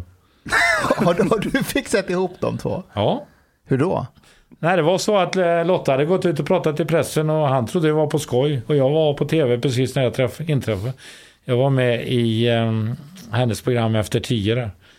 Då kom han ner och satte sig och vi satt och pratade. Jag sa det, hon skojar inte. Hon, jag tycker hon gillar dig och skulle gärna vilja träffa dig. Jag har ju mycket kontakt med Lotta. Så att, eh, och då vågade han ringa till henne och det gjorde han. Så första samtalet eh, när de träffades så ringde de till mig. Jag gick aldrig ut med det. Har, har, de, har de tackat dig? Absolut. Lotta är ju väldigt nära kompis. Är du bra på att matchmaka folk sådär? Ja, det är jag faktiskt. Jag ser när några passar ihop. Så om inte Tinder funkar då kan man gå till Bert Karlsson. Absolut. Ja. Jag har alltid drömt om att få starta en dejtingsajt. Dating-sajt. Vad är det som hindrar dig? Nej, ingenting mer än tiden. Hur jag har ju en det- camping där jag skulle kunna göra dating då och då. Skulle vi inte kunna göra en sån här, typ lite... Om vi tänker oss camping och så bygger vi dansbana. Ja, Ja, jag har dansbana. Jag har byggt det redan. ja, för då, då har vi lite dansband. Det, Ja, finns det är en Lasse dans, Stefans där för två veckor det finns ju en dansbandsfestival som är en gång om året. Den är ju jättestor. Men jag vet inte vad de... Malung. Jag Ja, var jag, med även där. för jag tänkte så här. Jag trodde inte på den. Jag, jag tänkte att man skulle kunna göra det för ungkarlar och, och tjejer och, och, och så lite raggarbilar. Jag ställer upp. Kom med en idé. Så kör vi ihop. Ja, det skulle jag vilja köra. Fy fan vad kul det hade Ja, varit. men det är klart det är. För jag har varit inne på det innan, ordna någon sån här singelkryssning och sånt och Ja, para ihop absolut. folk. Och jag har en camping den kan bo på också. Hur många får det plats? Jag får plats med ett hundratal. Ja, det kan ju bli rätt mycket folk om jag börjar annonsera på. 150 kanske. Jag bor de i, på husvagnar och så vidare. Får ju plats med tu, tusen. Ja, men det... Hur ska ni monetisera det här då? Men det han, han kommer ju tjäna pengar på sin camping såklart. Ja, det är eller det. hans barn som äger den, Ja, eller vem det nu är som fick det, äger den. Men, men eh, du kan ju... Nej, men det... Vi kan göra det. Jag eh, drar ju mycket folk via min sajt. Jag har ju ändå en miljon nästan som går in i månaden på, hos mig. Och de kommer ju till camping många. Va, vad är det för sajt? Berts Värld. Va, vad är det för någonting? En sajt som eh, pratar eh, sanningen om läget i Sverige. Men är det inte det, du menar Facebook-sidan där med de här Nej, det är? YouTube och Facebook och TikTok och alla kanaler. Är, är det där du träffade Katarina Janouch? Ja, jag Okej. intervjuade henne. Ja, Okej, hur gick det då? Va, Tog in Jan Emanuel var i veckan innan. Och Mhm. Olsen, Björn Olsen, läkare. Ja, men det, Ja. han, han är epidemiolog va? Nej men Eller- jag, jag handlar om, eh, jag har ju en vin- vinkling på det. Det vill säga ganska neutralt. På, alltså, Jag berömmer ju även statsministern då och då. Då får jag jävla massa skit. Men Björn Olsen, det är väl han som är offen i media Ja, om ja, epidemin professor. och så här? Ja. Jag har massa sådana med mig i hela programmet. Vad, vad pratar, pratar ni om vaccin någonting? Vi pratar om vaccin och allting. Okej. Han vill ju tillverka det i Sverige också. Har du vaccinerat dig? Ja, absolut. Jag ser det oansvarigt att inte vaccinera. Har du inte gjort det? Jag har redan haft det så jag har ju eh, alltså skydd mot eh, sen, Men sen bra. skulle jag boka tid det men det var, det var fullt allting. Har du så, vaccinerat dig? Fullvaccinerad. Du? Bra. Nej, jag säger att jag förstår inte att det inte är tvång på det. Men vaccinpass vore det bästa. Då stänger du ute de som inte vill. Och då får de väl vara utanför. Men kolla, det, det, det är det här jag inte förstår med idén om vaccinpass. Jag, jag är pro-vaccin överlag. Eh, jag, Ja. jag, jag är inte skeptisk mot teknologin. Men om det är mot ett virus som muterar varje år och du ska införa tvång och vaccinpass, då måste människor vaccinera sig varje år. Men det kommer de nog få göra ändå. Varför det? Ja, men det kommer inte gå gå bort. Jag tror inte det försvinner så. Nej men det, det, Nej, men det är fine. Okej. Ja. Röst, hög röst. Eh, Nej, men jag tror inte det. Men eh, vi får väl se. De har sagt att de ska undersöka i alla fall. När jag åker till, till min lägenhet på Teneriffa nu måste jag ha eh, pass. ty, tycker du inte det är totalitärt? Att man Nej, det kan man tycka. Det är mycket som man kan tycka det. Det är likadant att sätta kameror. Det tycker man också att man kollar folk för mycket. Det är klart de inte kollar dem på skithuset, men annars så tycker jag man ska kolla dem. De som inte har gjort någonting, de behöver inte vara rädda. Så jag vet inte vilken grupp det tillhör. Vänta, de som inte har gjort någonting behöver inte vara rädda. Nej, då, har du inte gjort någonting i samhället så behöver du inte vara rädd för det. Jaha, rent mjöl i påsen eh, argumentet. Det Nej, hade men ju det är klart många- att man har... Det hade ju många afghaner också innan talibanerna tog Ja, över. men afghaner, med många av dem har ju tvingats bli kriminella mer eller mindre. Nej, jag menar i Afghanistan. Ja, ja, visst, ja. Men jag säger de som kommer till Sverige. Jag har ju själv anställt en afghan. Jag vet hur det fungerar. Ja, hur funkade det? När de försökte ju tvinga in dem i gäng. Afghanerna? Ja, var du inte med i gänget så blir du ju utesluten. Det är inte lätt. De tvingades mer eller mindre bli knarkförsäljare. Vad skulle de leva på? Ja, det finns faktiskt en poäng i det han säger. Sverige tog hit dem och sket till dem. Men de skulle vara här i alla fall. Jävla hycklare. Alla de som stod och pratade om att eh, vi måste hjälpa till, men de hjälpte till med resten. De gjorde dem kriminella helt enkelt. De, eh, de, de var ju liksom i ett vakuum. De kunde ju inte arbeta. De Nej. fick inga arbetstillstånd. Så de satt och väntade på... ehm, Men det är lite som sommarkatter. Man skaffar en katt för det känns fint och trevligt här och nu. Och Slänger sen, så, så slänger man ut dem. Ja. Och så, för då är det inte roligt längre. tar man inga ansvar. Och sen Precis blir de helt förvildade. men det var lite så, tyvärr. Det är tyvärr sanningen. Och de satt och väntade på att få liksom, asyl, alltså på beslut.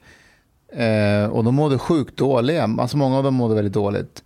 Ja, det, de borde lärt sig av Vetlanda-killen där. Den knäckte de ju också på det här sättet.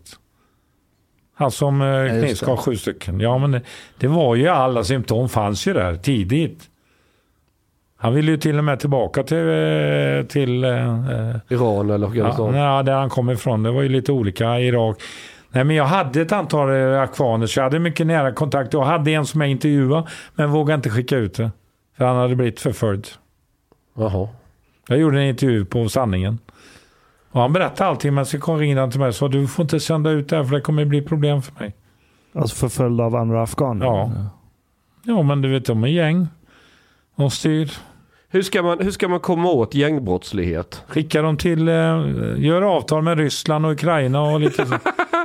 Och, Great minds think alike. ja men det är Det- jättelätt. Jag har sagt detta i podden innan. Ja, Att man ska gå till Putin ja. och så ska man eh, hyra ja, det fängelseplats är i ska. Det Sibirien. är klart du ska. Och sen så sätter vi dit övervakningskameror. Mm, och sen säljer vi tv-rättigheterna till högstbjudande. Ja, det så det inte självfin- jag, det är jag inte inne på. Men jag men Men- däremot om du är, i Sverige på fängelserna fortsätter de bara kriminell, den kriminella vågen. De lär sig ännu mer. Det går inte. Du måste Är göra du, är, du, är du orolig? Ja, Eh, jag är fruktansvärt orolig. De måste göra något drastiskt som man har gjort i Danmark. Men du, Jag vill ha militären också som avväpnar dem då och då i centrum. Slår en ring runt centrum lite överallt och avväpnar alla. tycker inte du att, att det är lite alarmistiskt att gå längs militär och Nej, och det finns inget annat sätt. Det här som sker nu, de får ju inte stopp på den skjuter varenda dag. Det är ju skjutning i Ja, princip det. varenda dag. det. Ja, är det inte det så är det rån. Och hur- Fråga invandrare som driver butiker för att se hur de är utsatta. Det är ett riktigt dåligt tecken när, när näringsidkare i förorterna drivs bort. Eh, Mustafa, Ja, Mustafa. Det, det är ett dåligt tecken. De blir ju bort. eh, Jag, jag känner ju många syrier framförallt som har blivit hotade till livet många gånger om. Mustafa, du ser inte kriget för alla skjutningar. Nej men det, alltså, det här är ett gigantiskt problem. De har släppt det för långt. Det är bara så enkelt. Vilk, vilket parti tror du har eh, musklerna att handskas med de här problemen? Jag är inte det Socialdemokraterna som betalar ut allt stöd och talar om att det är vi de som är enda partiet som värnar om er. I alla lägen. Men vilka är det då? Nej, jag vet inte. Det är, det är i så fall den borgerliga sidan. Jag vet inte. En som jag tycker är bra och jag hoppas Dominika gör ett underverk i Liberalerna. Dominika har rätt inställning. Liberalerna hade Sabuni, en- det- jag har också rätt 1,9 procent i... Du måste ha en invandrare som säger det här. Varför det? Ja, det är enda trovärdiga. Är inte du trovärdig Bert? Nej, Nej. jag är rasist. Jaha, ja just det. Fast jag har massa anställda som är invandrare. Vi har jättemånga Jo men det bra är ju, du, är, du är ju kolonialherre. Du utnyttjar ju eh, svart arbetskraft. Fast det är inte svart så. Utan, absolut inte. Svart, eh, svarta är de, men inte eh, lönemässigt. nej men jag menade svart arbetskraft som är svart. Ja. Inte, inte skattebefriad. Varför tror du att man kallar det för rasist? Vad sa du? Varför tror du att de kallar det för rasist? Nej, men de kallar inte mig för rasist, men de använder det ordet så fort man säger någonting. Men de har slutat med det faktiskt. Det stod slut för ett halvår sedan ungefär. Vad hände då? då? Jag Vad- vet inte vad som hände. De Kom man fram till att du var rasist och tänkte... Nej, inte jag, utan allmänt. Kalla okej. alla för rasister.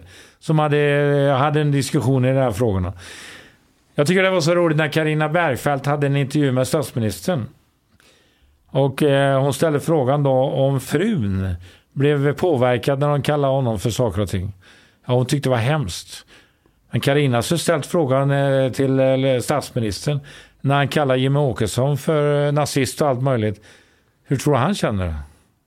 Den frågan ställde hon aldrig. Därför gjorde hon ett jävla övertramp. Hur tror du han känner? Va? Hur tror du han känner? Nej, men jag vet att han tar illa av sig. Han är precis normal som alla andra personer som när du överdriver. Jag förstår inte att de inte har anmält det här varje gång de har sagt att eh, han är rasist så fort de har sagt det. Men vad ska du anmäla? Du kan anmäla det till förtal. Det är mer allvarligt än vad hon eh, KD gjorde.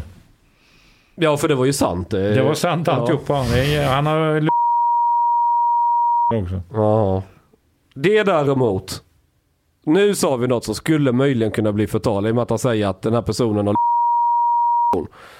Men jag kan ju också påtala för alla lyssnare att han inte är här och kan försvara sig. Vi kan inte säga, vi, jag vet ju inte här och nu om detta är sant eller inte. Utan det, det är Berts påstående. Men vi tar bort det. ja. Ja. Du Bert, när du pratar om de här problemen, eh, jag menar, du är orolig, jag är orolig, jag tror vi alla här är oroliga. Men när, när du och jag pratades vid telefon för en dag sedan så sa du till mig att du var lite orolig för de här som som målar upp det till någon systemkollaps och att, att Ja, de är ännu farligare. Vilka är de då? Ja, men det är ju de som tyckte att Trump var bäst i världen och så vidare och eh, inte såg alla fel. Och, och de som eh, förnekar klimatproblemen och, Och och, vaccin. eh, de som förnekar vacciner till exempel betydelse. Det finns ju de som tror att allt är påhittat. Och då säger de att läs på, säger de till mig. Vad läser de själva för någonting? De läser massa jävla sajter från USA. Där folk ska beväpna sig och gömma sig i grottor och eh, förse sig med mat för tio år framöver. Varför tror du det har blivit så? Att den här gruppen har växt? För de, Folk är rädda. Så enkelt är det. har du en sån ådra i dig, någon så här konspirationisk? Nej, absolut inte. Jag tror faktiskt det var fladdermössen som orsakade det. Ja, du gör det? Ja. För att... Björn Olsen är ganska säker på det. Det var så att eh, hundarna tog till sig det här, i, de här med rattemössen. De hade ju dem och sålde dem. Och då tog hundarna och åt upp det resterna. De slänger ju allting på gatorna. Har du varit i Kina? Nej. Har du? Ja. Jävlar vad skit jag fick en gång. Jag gick i en gränd i Kanton. Jag slängde ut allt från andra våningen, hela skiten. Bara slängde på på gatan. Ja, de slängde bara ut bara på Ja, gatan. det var ju tur att det inte var dina sardinburkar som Ja. spred eh, viruset i alla fall. Ja. Nej, Du eh, Bert, ehm, jag vet inte vad jag ska fråga mer. Du, du, du, du har ju varit med, alltså jag har ju följt dig inom några år. Du, du, liksom, du, har- du har verkligen varit överallt. Och, men det är så här. Artister och politiker kommer och går, men Bert Karlsson består. ja men verkligen. Nej då. Nej, men du, du, du har alltid varit en fascinerande person för mig. För att jag, jag, jag skrev en bok nyligen där jag ger råd om hur man ska bli svensk. Och så kom jag på att du följer inte något av de råden jag skriver i boken. Du, du, du, du bryter mot alla dem. Jag- Ett råd är att man ska självbehärska, inte skryta, man ska prata med små bokstäver. Och du, du, du, du är motsatsen till allt det jag Det är många som undrar hur jag kan vara så ödmjuk hela tiden. Ja, Jag, men jag säger ju att jag säger bara sanningen. Vad fan. Så man säger, varför ska man inte säga det? Ja, men du, eh, är du, du vet man brukar säga att man inte kan vara profet i sin egen hemstad. Jo, det går bra. I Skara går det På bra. tal om ödmjukhet. Jag men, fick eh, iväg kommunalrådet, det gamla som jag kallar Kim Jong 2. Så jag gick in i förra valet och såg till att KD fick ett avgörande. Så jag lanserade en kille där. Han sitter högsta förrådet nu i Skara och hoppas bli kommunalråd nästa gång. hur, när du är på stan i, i, i- i Skara och... Jag har eh, varje dag sitter jag på fiket i Blombacka. Och där träffas vi alla vi som är sanningssägare. Vad pratar ni om då? Verkligheten. Du, du vet Bert, när, när, någon säger att, att den personen är sanningssägare och pratar verkligheten, då, då kommer den här... Min, min oro kommer fram lite att... Du vet, att säga att man är sanningssägare. Ja, men jag försöker inte hitta på någonting. Säger jag något fel så erkänner jag det. Har du sagt något fel hittills idag när du suttit här? Ja, säkert. Nej, det har nog inte varit så mycket. Men det är klart att det finns saker och ting man är lite förhastad. Jag är lite snabb där. När har du, kan du ge något exempel när du har haft fel? Nej, men jag kanske gjorde ett övertrapp på Katarina Janouch. Det gjorde jag nog när jag, in, när jag dag, när, några dagar senare kommenterade vad hon hade sagt. Men det berodde ju på att folk ringde till mig och sa hur fan kan du acceptera att hon säger det här? Vad var det hon hade som Ja, sagt? det var, hon sa ju att det, det här var ingen sjukdom den här eh, coronan. Och det var Så Katarina det? Ja. Jaha. Och vad sa du då? då? Nej men jag, så det är ju, eh, det är ju det är, jag tror inte drift på att det är konstruerat på något sätt. Jag tror att vaccinet Ja, alltså, är viktigt. idag, så, så idag i media, så det är ganska jämna vågskålar. Va? Alltså, det finns olika teorier om hur corona uppstod. Men det här labbet i Wuhan börjar ju, har ju mer seriöst börjat diskuteras ju. jag vet. Absolut. Ja. Det, det finns många detaljer som gör att Ja, jag. den Absolut. känns mer det kan vara rimlig. slarv. Ja, jag tror inte att det är... Alltså så här, Medvetet tror jag Nej, medvetet är det Inte medvetet. Det är det jag vill Absolut komma inte. fram Ja, så slarv kan det vara. Olyckor händer, så är det ju. Olyckor händer. Så, vad labbet hette? Wuhan Laboratory of Corona, Corona. någonting. Ja. ja. Nej, det Men de har låter hållit inte på med suspekt. sån forskning där jättelänge. Nej, exakt. Nej. Ja, Mustafa, är det något mer du vill fråga mig? Alltså, vi, vi, vi saknar ju en, en person här, Hanif, polisen, som Vem du också hade koll på. Ja, den har jag koll på. Ja, han är Ja. inte med oss idag Han är tyvärr. ute och cyklar lite ibland. Ja. Vadå då? Ja, men han har ju en eh, för, för snäll invandring mot de som eller inställning till de som begår brotten. Har Hanif det? Ja, det tycker jag. Ja. Ibland slätar de över det, gör alla poliser egentligen, för de får inte säga som det är. De får inte tala om hur läget är. Mm. Du ser ju de har speciella talesmän. Jag har ju pratat, jag känner ju mycket poliser. Och eh, alla säger samma sak, nej vi får inte uttala sig i någon form. Vi får inte säga vem som begick knivmordet eller vem som överföll den och den personen. Stämmer det? Ja, till viss del. En del av det har sin grund i att om du går ut och säger för mycket så kan du förstöra förundersökningen. För då kan försvarsadvokaten använda det i rätten. Att ja, du har två vittnen som har pekat ut en person. Men då kan han säga, ja men tidningen har ju redan pekat ut. Han kan ju läsa tidningen och sen tänkt att det, förstår du, då försvagas. Så att man vill, mycket handlar om förundersökning.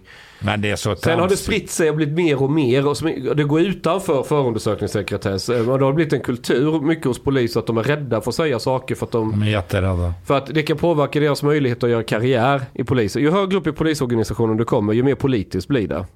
Kan man säga, lite grovt förenklat. Peter Springare har varit inne mycket på det. Man, Absolut. eh, Springare har ju lite sitt sätt att uttrycka sig, men han har väldigt, han är, han är, han är inte dum på något sätt. Absolut inte. Och han har flera poänger där han verkligen är något på spåren. Han beskriver eh, som eh, strukturella problem inom polisen. Men och de, de liknar väldigt mycket andra statliga verksamheter. Hur det, det, det, det har inte så mycket med meritokrati att göra utan vem du känner, nepotism, slicka rätt röv och så vidare. Det är inte ett företag som ska gå med vinst där, där kompetens är viktigt utan det, det blir mer internpolitik och sådär. Du, Bert, många skulle ju säga att du är en besvärlig person. Ja, det är jag Eh, också. har, vi, har, vi, har, vi, eh, har Sverige svårt för att hantera besvärliga personer? Eller Ja, finns det har de alltid. Det- Ja, men titta på Ranelid. De gillar ju inte han heller. Nej. Han skrev en, eh, han gjorde rätt alltså när han inte kommenterade vad han hade skrivit. Han skrev ett inlägg och det här tycker jag och sen är det bra. Jag försökte få med Björn i mitt program men han ville inte det för att han ville inte ha kommentarer sen. Och det är helt rätt. Vad, vad tycker du om public service? Ja, Det de är bra det. på det. Det finns ju både bra och dåligt där alltså.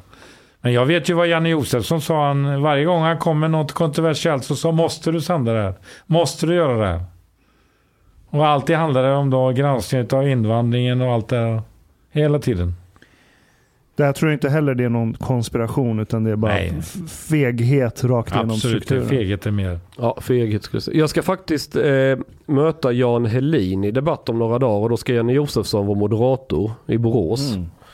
Vad ska ni snacka Jan om? Helin, Public ja, service ska vi det är en prata om. stjärna för sig. Har du något skvall om Jan Helin? Ja, det var ingen höjdare på Aftonbladet det kan jag säga. Jaså? Du hade Anders Hedin innan, han var kanon.